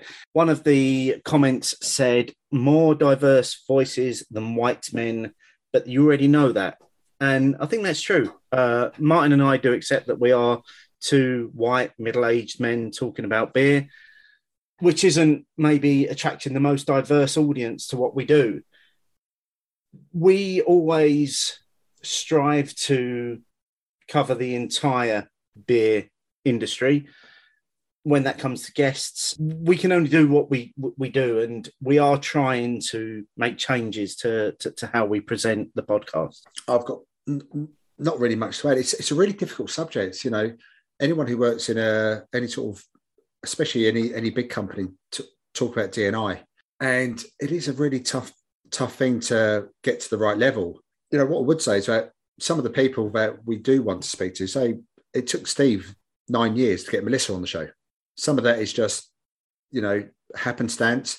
Some of it is just because, say, Melissa is so popular and so much in demand, she hasn't got time to do a hobbyist podcast sometimes, you know, and rightly so. She's got many other fingers in many other pies. So we will always strive to it because we love it. that's always in the back of our minds in terms of the guests that we have on the show and who we talk to and how we present it and we will continue to try and do the best we can in that arena So another another bit of a bracket that we came that came up was um, like key content. Uh, lacking in rants came up. Um, me and Steve never plan a rant. You can't plan a rant can you it just it has to be natural surely Yes, if I can. Sorry, I planned that one. No, uh, no. The point that, of course, it does. So I think people, you know, our listeners know us, and I think they would know if we'd planned a rant. So that would be absolutely disingenuous to our listener base if we tried to do that. Um, sometimes there'll be a spate of them. You know, when we used to do the news regularly, and it used to spark our uh, a, a, a bit of a rant. Especially we did a Brewdog news story. It was just like I could pull the string cord and Steve was off. So you know, but if a rant is valid and in the right way, then yes, I love a good rant. Steve loves a good rant, and we've both ranted via this medium and via Twitter. But it definitely has to be natural. Um, we will never plan one, despite what might have happened.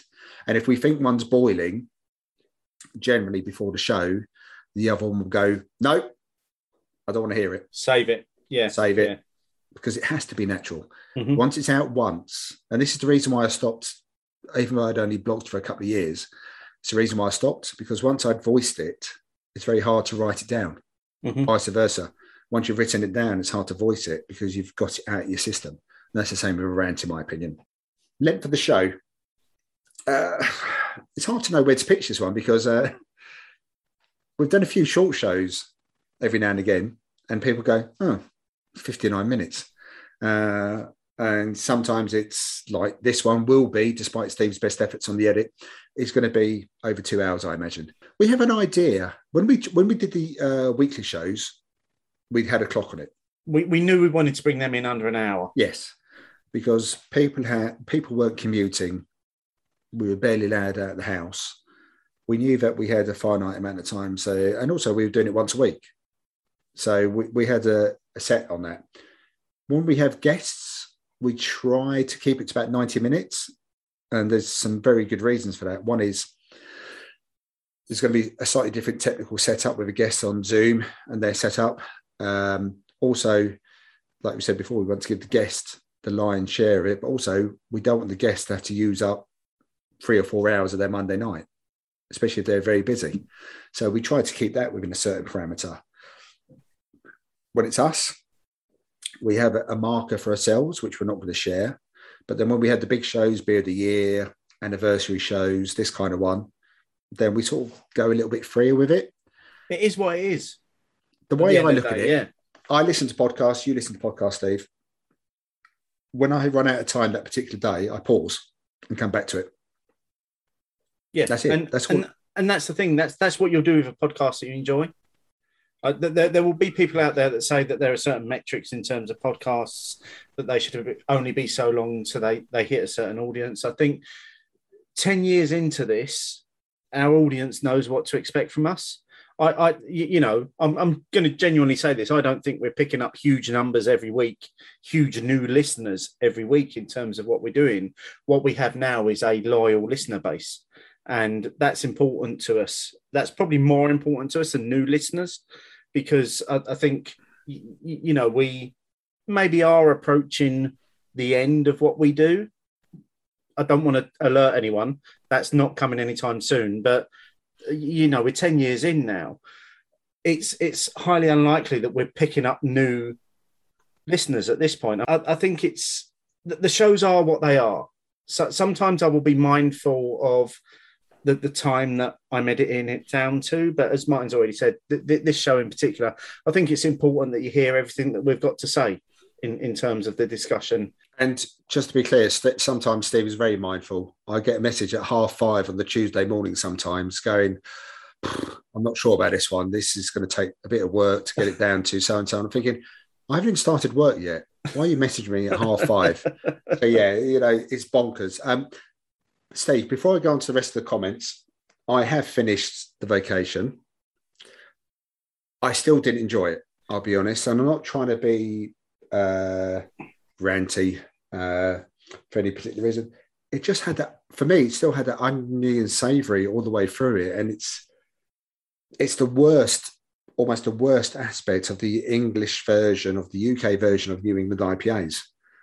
So I got none of that. land. mate. I, I got none of that in mine. Um, mine was, I actually enjoyed it. I probably enjoyed it more than I thought I would. Um, right. So, like I said, I had had it before, and judging by my rating, I was definitely more generous before.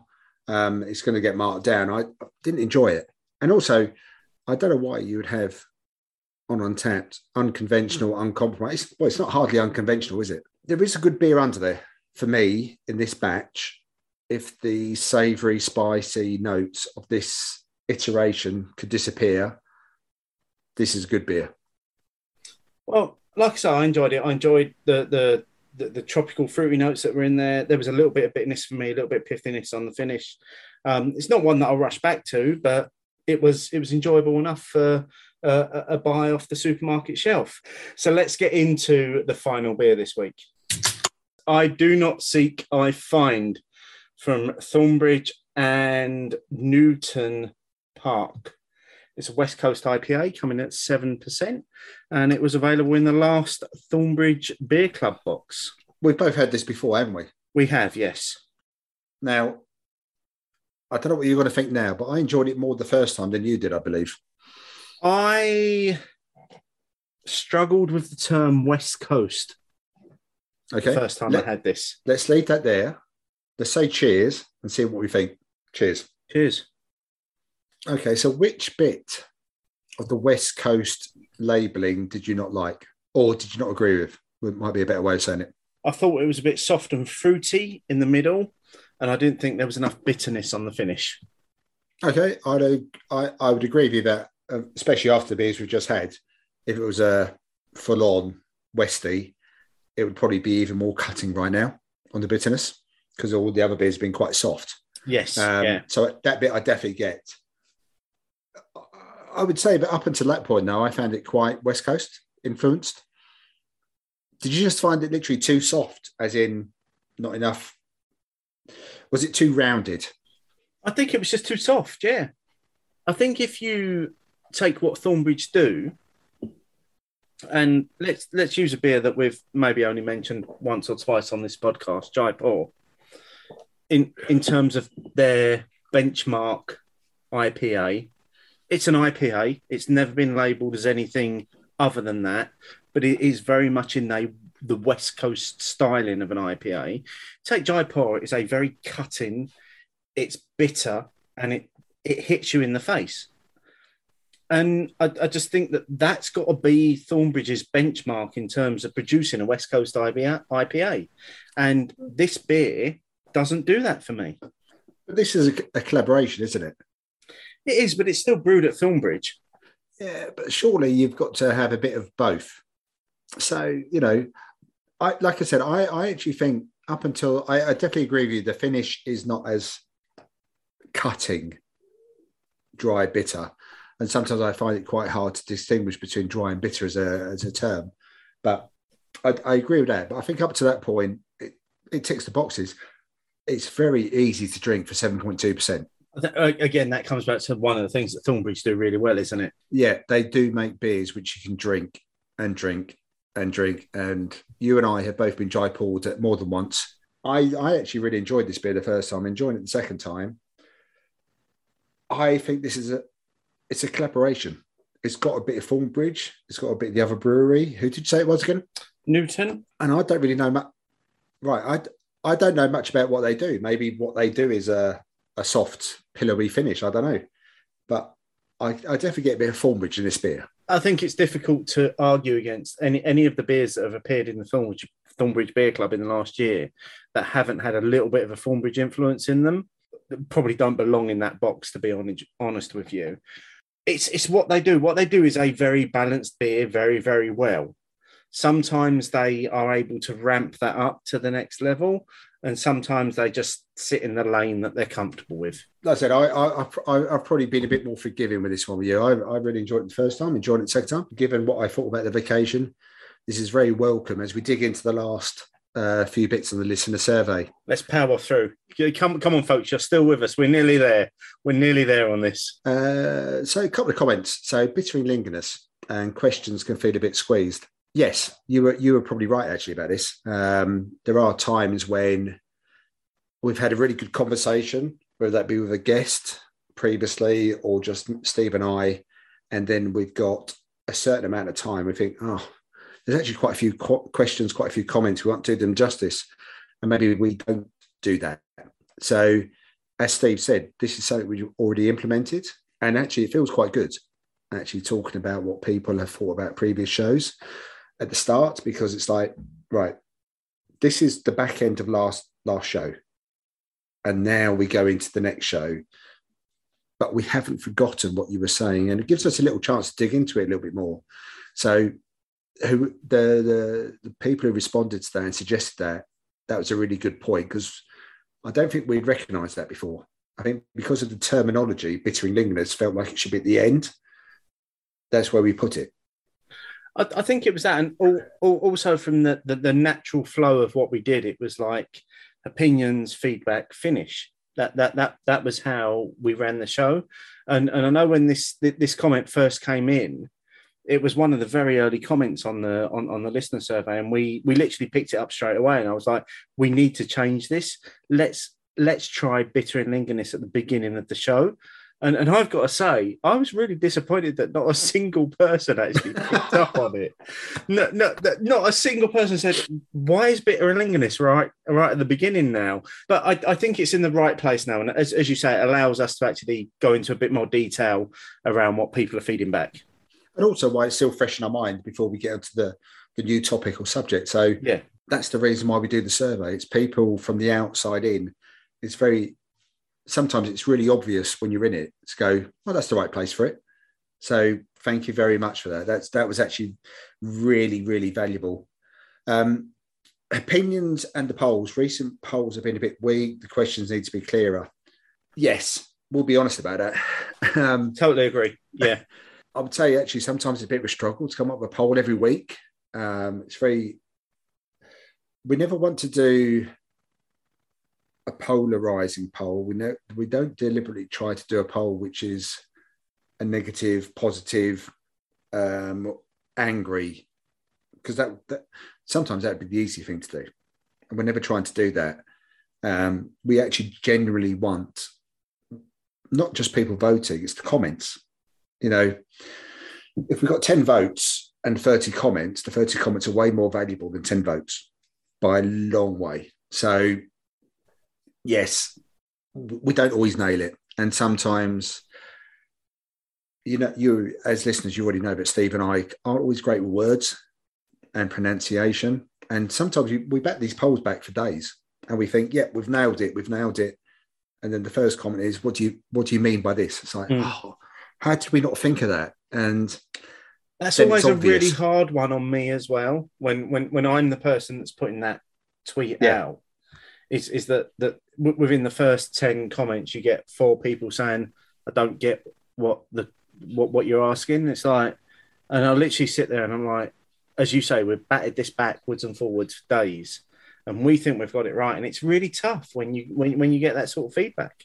yeah, it's so yeah, uh, we'll never be perfect on that one. And it's the ideal poll is a really clear, clean question with a really clear, clean yes or no type of response. But ideally, we don't always want a yes or no because if you do yes or no, you probably don't feel obliged to comment. So it's it's that balance between the right kind of question, the right kind of poll, and still encouraging people to give the comments. So it is a balancing act, and it is a tough one. And whether you know, whether it will be all the time, I don't know. It's it's it's, it's probably starting to run out of questions, to be honest, Steve. that probably brings us on to what's next in terms of what's the next chapter for opinions where do we now take the podcast based on all of this feedback that we've had and how do we keep making it fresh for you our listeners. Now obviously the opinions discussion is our mo that's that's that's the key point of, of the podcast. But the what we've said there is that we know that the polls over the last few weeks, months have decreased in terms of the number of people voting, the engagement that we're getting, the comments that we're getting. And after, I, think you mentioned we've done a lot of them, it's over 350 polls that we've done.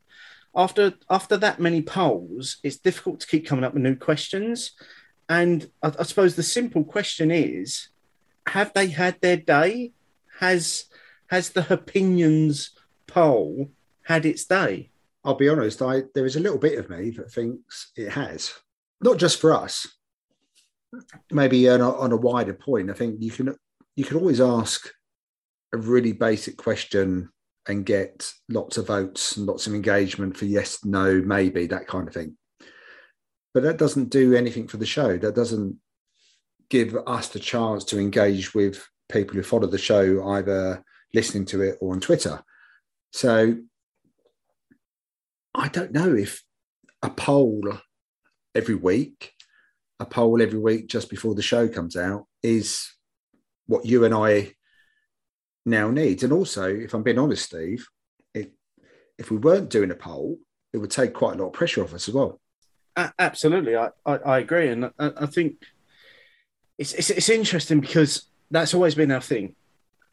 But what do we do to evolve? What what what do we do to keep what we're doing engaging and something that the listeners want to listen to? So Exactly, because I don't want to just be you and I. And that sounds really weird. But sometimes we were driven by events. So the Beavertown Heineken one, three, three, three, four years ago now. Um, that was a big thing. That made its own show. But that's a once every so often event.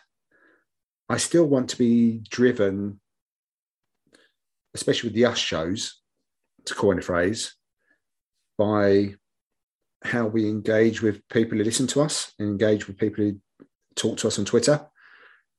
Otherwise, it's just you and I.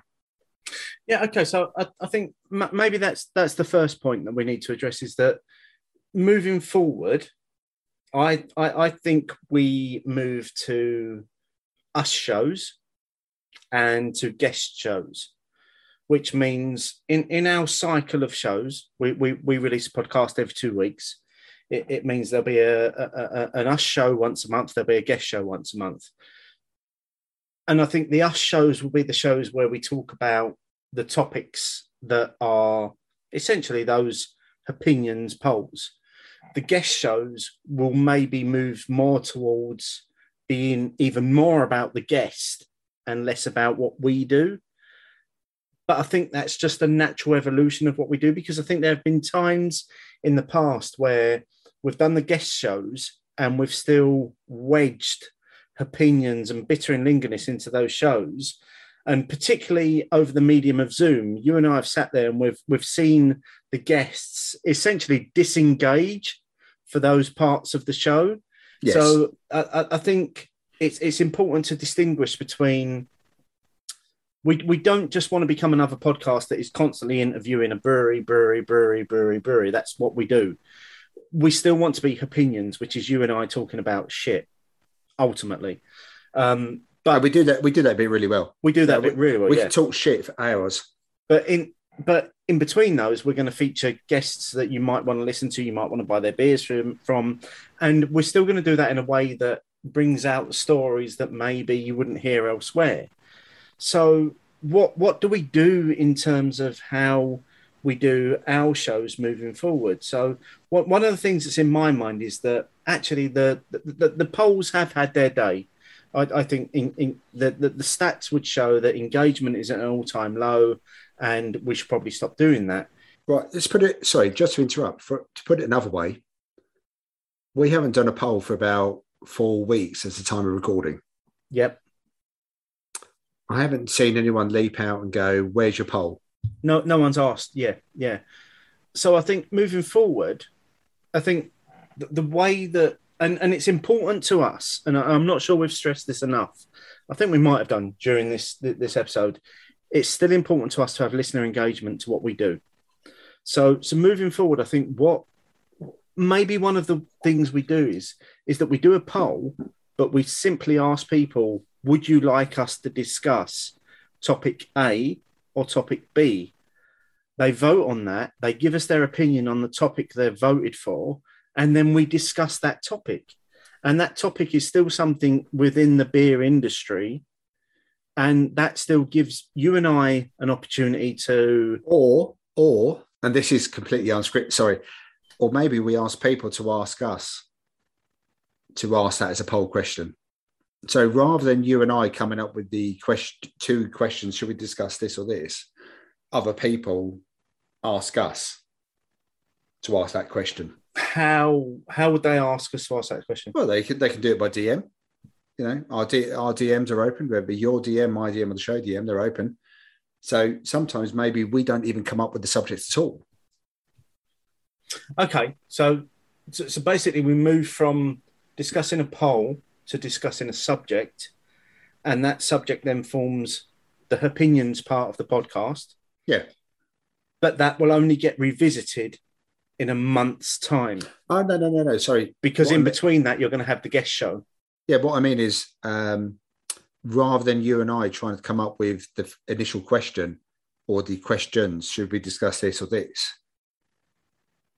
The listeners ask us. The listeners suggest the question that we put to people. Yeah, so that's that's that's still the feedback and that's still the engagement of the show, isn't Yeah. it? And that, that's what we that's what we still need. Otherwise, it could become quite a narrow field that you and I talk about. For the best will in the world, again, going back to our original comment about being hobbyists, I, I miss a lot of stuff on Twitter. I'll be honest.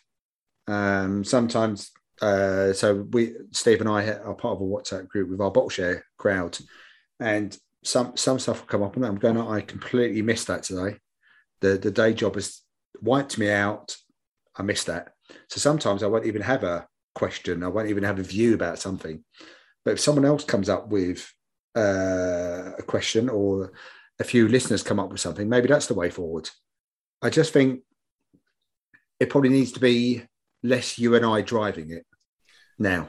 Yeah, we always want to be listener centric, ultimately, at, at, at the end of the day, and I think that's that that's the thing that will still make us us and make us unique in the UK beer podcasting scene is is that we are driven by our listeners, and we will continue to play with that over coming shows, but we want to encourage you, our listeners, to continue to feed back on that as well. So if if something's not landing right, if you don't think it sounds right, or if you don't if you don't feel like it's opinions, then let us know, and and we will we will continue to evolve this. I think I, th- I think we're in a process. We're, we're at a point now where, as, as I've said a couple of times, we're, we're, I'm ten years into this podcast.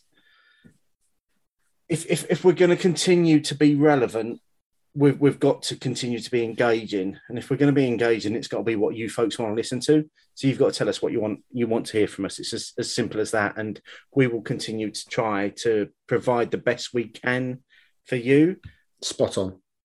yeah if, if we don't get it right let us know. You, you you know the dms are open. You can use the hashtag opinions and and and we'll we'll hear you. We will continue to listen to you. So moving forward what can we commit to from this point? What have some of the listeners suggested to us in terms of what we're going to do going forward? So, some of the ideas for the future that we had were um, some way to support the show. Can we do some merch, that sort of thing?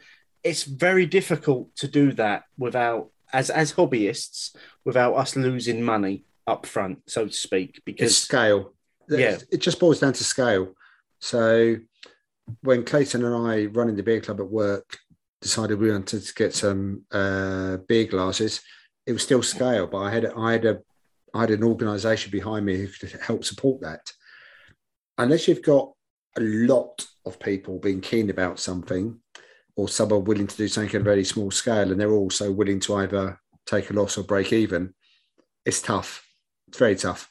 We'd love to have opinions merch all over the place. One of the things we are looking at for this year is again because it's the anniversary, is maybe doing a limited edition run of glassware. But we we don't. We, we've got to put that out at a cost that covers our costs. We don't want to make any profit on on on this. Let's put that out there right now.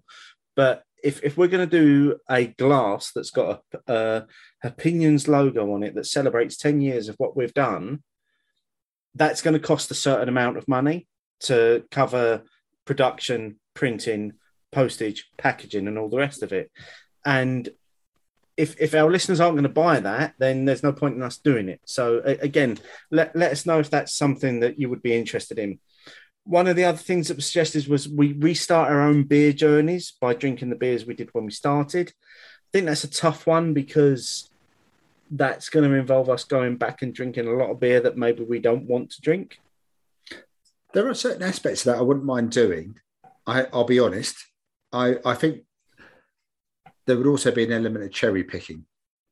Hmm. I think I'd only want to drink the beers in the past that I'm still drinking now, but I don't know how you would do it. It's almost like you'd need to drink the beers as they were then. Yeah, we can we can maybe think about that one. Lots of comments for this one. Bring back the homebrew specials. Hold that right there. We're going to come back to that. Bring back the regional shows that highlight new and smaller breweries. That's something we can look into.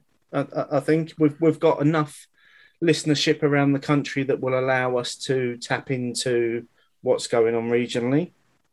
Oh, definitely. And you know, some of the, some of those shows have been some of our best ones because, again, Steve and I are learning something new as well. That's Yeah. that's what we really enjoy. So some other comments have been more shows like the Lager Special. The Lager Special was excellent. I'll be honest. I really enjoyed that. Yeah. That Lager Special doesn't happen without. I'll be honest, without the pandemic, the the ability to connect up with four lager producing breweries of such high esteem in the UK on Zoom and drink their beers while chatting to the people who made them. Absolutely brilliant. Love that. Absolutely love that. And can we do things like cider, table beer, cask mild, New England IPA? I'm not sure how many cask milds me and Steve get in one place at one time. I'll be honest. I, I, I think the thing with those suggestions for focusing on one style is is is that when we did the lager special, that there were only those breweries and maybe a couple of others that we couldn't include that were doing that style in the UK. In in terms of New England IPA, it seems like everyone's doing that. So how would we do a special that would focus on the very best that do that? I think you could do that, but I was more thinking about cask mild. So, say cask mild. How could we, in one place at one time, drinking cask mild? Uh, literally, I'm talking about logistics more than anything else. I don't even like mild. So I know you don't. I would drink cask mild. I have no problem with it. And if you could magic up four fantastic cask milds all in one place at the same time, I'll do the show on my own. I don't need Steve for that one. just, need me to edit it. oh yeah, that's true. A behind the scenes episode. Um, I guess you're getting a little bit of this, just Pretty much minus this the, show, isn't it? yeah, let- minus the spreadsheets. Yeah. and let's face it, spreadsheets to the person not compiling the spreadsheet is pretty dull. Hopefully, you're getting a bit of behind the scenes stuff right now because a lot of this we haven't thought about or discussed. So, hope you're enjoying it. Visual shows, faces for radios. I, I, I think it's it, it- it's just the the time that goes into producing a vi- visual content. I I I really enjoyed the shows when back when we used to record in your kitchen and we used to do a little bit of Periscope Uh, beforehand. I was going to Periscope. Oh, I seem so retro now. I mean, Periscope is gone now. That's now Twitter Live. But I used to enjoy doing that because it was a way for us to connect with our listeners and and some idiots that were out there. I'm not sure it's ever going to happen purely because I don't have the uh, the tech know-how to make it happen. It's as simple as that. And also, going back to earlier comment, craft beer channel. They do YouTube. They do it really well. You don't need us on there. Why would we go into a space where somebody else is already very dominant in that space? And excelling, Yeah, excelling at it. So uh, I'm, I'm more than more than happy with the term internet radio for now. Revisiting the golden age. UK IPA, Cannonball, Axe Edge. Uh, all right, might have mentioned Axe Edge once already on this show. I've already had my fond memories of Axe Edge almost ruined by Buxton over the last couple of years. I haven't had Cannonball for about 18 months, I reckon. That's a I can't remember the last time I drank Cannonball. I, don't, I would have to look on Untappd.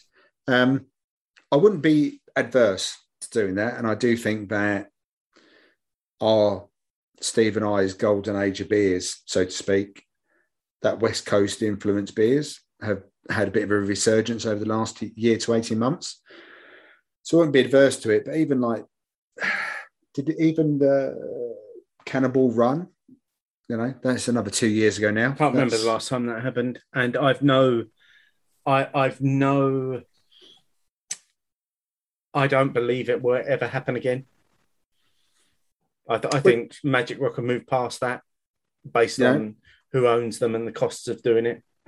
So that's probably a nice suggestion, but I'm not sure that one will happen that soon, if I'm being honest. Right, right, right now, the sub question to that that point, which is, are there modern equivalent core beers? The only one I can think of is Oregon Trail.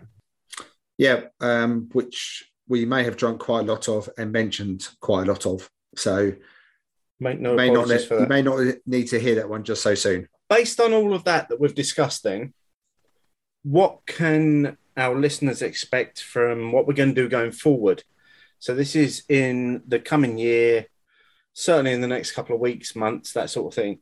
What we know we've got going on so far is we're going to implement some changes, and some of those obviously you've you, have maybe heard already. So, Bitterlingonist now appears at the beginning of the show, and we continue to evolve the show format. Um, however, it will still be opinions as you know and love it. We're also committing to featuring a greater diversity of guests. Um, however, those guests have to be right for what we do. And in terms of our output and the show and making sure it's not just a guest for the sake of featuring a guest, they've, they've got to be part of, of, of what we do. Oh, yeah, definitely. So revert, reverting back to what you said before about referencing DNI, it's got to be for the right reasons, the right people, and fit with us. So we don't want it just to be here we go, here's so and so. That's never going to be what we're going to do. But we have got some things already planned that may or may not come as a surprise to uh, listeners. Spreadsheets have been made, spreadsheets have been typed on. So we have a we've got Little Earth coming up we're featuring Danny and Tom uh, to talk about the beers, the pub, what they've done before, what's coming up. That's going to be really exciting, if nothing else, because we are featuring free sour beers on the show, which Steve will be drinking. And I get to see the Steve sour face maybe once, twice, three times. We, we might try to get some screenshots for, for those that love the visual content. Yes, of Steve grimacing. Uh, so, other shows coming up. We do have uh, some stars of Sunday Brunch. Mark Dredge and Gabe Cook will be on forthcoming shows uh, in February and March. Very much looking forward to that. Homebrew special. I've never done a homebrew special. The homebrew specials all occurred on the old beer o'clock show. We're going to have a homebrew special. Will return before June this year. Very much looking forward to that. And finally, unless the world goes to even more shit than it has over the last two years, Summer Sesh will be happening two dayer in Birmingham and the surrounding area, 3rd and 4th of June, which is an extended bank holiday weekend for those people who don't already know. Check your diaries, check your calendars, whether it be electronic or paper. There are two two days on the at the end of the first week of June where you have time off. Book it extend your week. We're going to be in Birmingham. We'll be there. I'm really looking forward to all of that. I'm looking forward to the guests that we've got coming on the show. I'm really looking forward to the summer sesh and just catching up with people that we've not seen in person in years. That's just going to be so good. That's not the only thing coming up this year, though. We've got the 10th anniversary special of the Beer O'Clock Show coming up in July. Not sure what it looks like at the moment, but it will be some sort of special thing that we'll do to commemorate 10 years of podcasting. Not, not commemorate. That sounds that sounds like someone's died. It's uh, we're going to celebrate. Celebrate. Celebrate. Celebrate. We're going to celebrate. Celebrate the 10th anniversary yes. of the UK's longest running beer podcast. I'm pretty sure that that will be a first. I don't think there's a UK beer podcast that has consecutively run for 10 years. So I, I think that's something to celebrate, and I'm looking forward to celebrating that.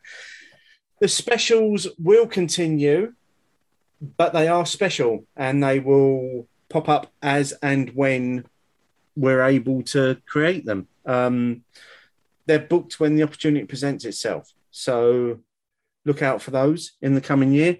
And a little longer term, Opinions 200 is rapidly closing in on, on us. That will be coming up, and we'll be doing something special around that, obviously. That's everything we've got planned. Thanks to everybody that fed back and have gave us their views and opinions on what we do. It's going to enable us to shape how we go forward. Opinions may not be the same going forward. We we we we feel as though it's the time is right to change what we do we just need to find a way to make sure that at the core of what we do is still you folks, our listeners, because Martin and I can talk. We could we can talk forever, but we also want to include our listeners in this discussion. So Um, please continue to get involved in what we do. Please continue to use that hashtag opinions and, and get involved in every discussion that we have. I have nothing else to add. Um, thank you, everyone who contributed to the survey, contributed to this show, and let's have a good 2022. And there'll be lots more opinions coming your way. I'm looking forward to that. Shall we get some final thoughts on the I do not seek, I find, which the I'm, I'm going to say right now is that it's the most difficult beer name I've ever had to try to say. Yeah, it's, it's it doesn't roll off the tongue, does it? Also, it's not very easy to read. White white text on a yellow label. Yeah, but I'm still I still think I'm a bit more forgiving in the beer. I think apart from the very end of it, it ticks all the West Coast boxes. And you have finished, so it's not like you hated it. I didn't hate it. I just didn't. I don't think it's a West Coast IPA. Wow, what what an introduction to 2022 this has been, mate. Sorry, folks, if you feel as though it's been a bit too long, but we felt as though we needed to discuss that in person with, with you all. I'm glad you stuck with us. We have got some exciting things coming up. We've already spoke about what's coming up next. Martin, what is coming up on the next show? So literally, the next show is Danny and Tom for the Little Earth Project. Very excited about this. I love their beers. I love their whole ethos. I can't wait to have a, a, Zoom conversation with them, watching Steve drinking their sour beers. Bring it on. I'm really looking forward to that as well. In the meantime, thanks to all of our listeners for joining us once again. We'll look forward to sharing more opinions with you very soon. Cheers. Cheers.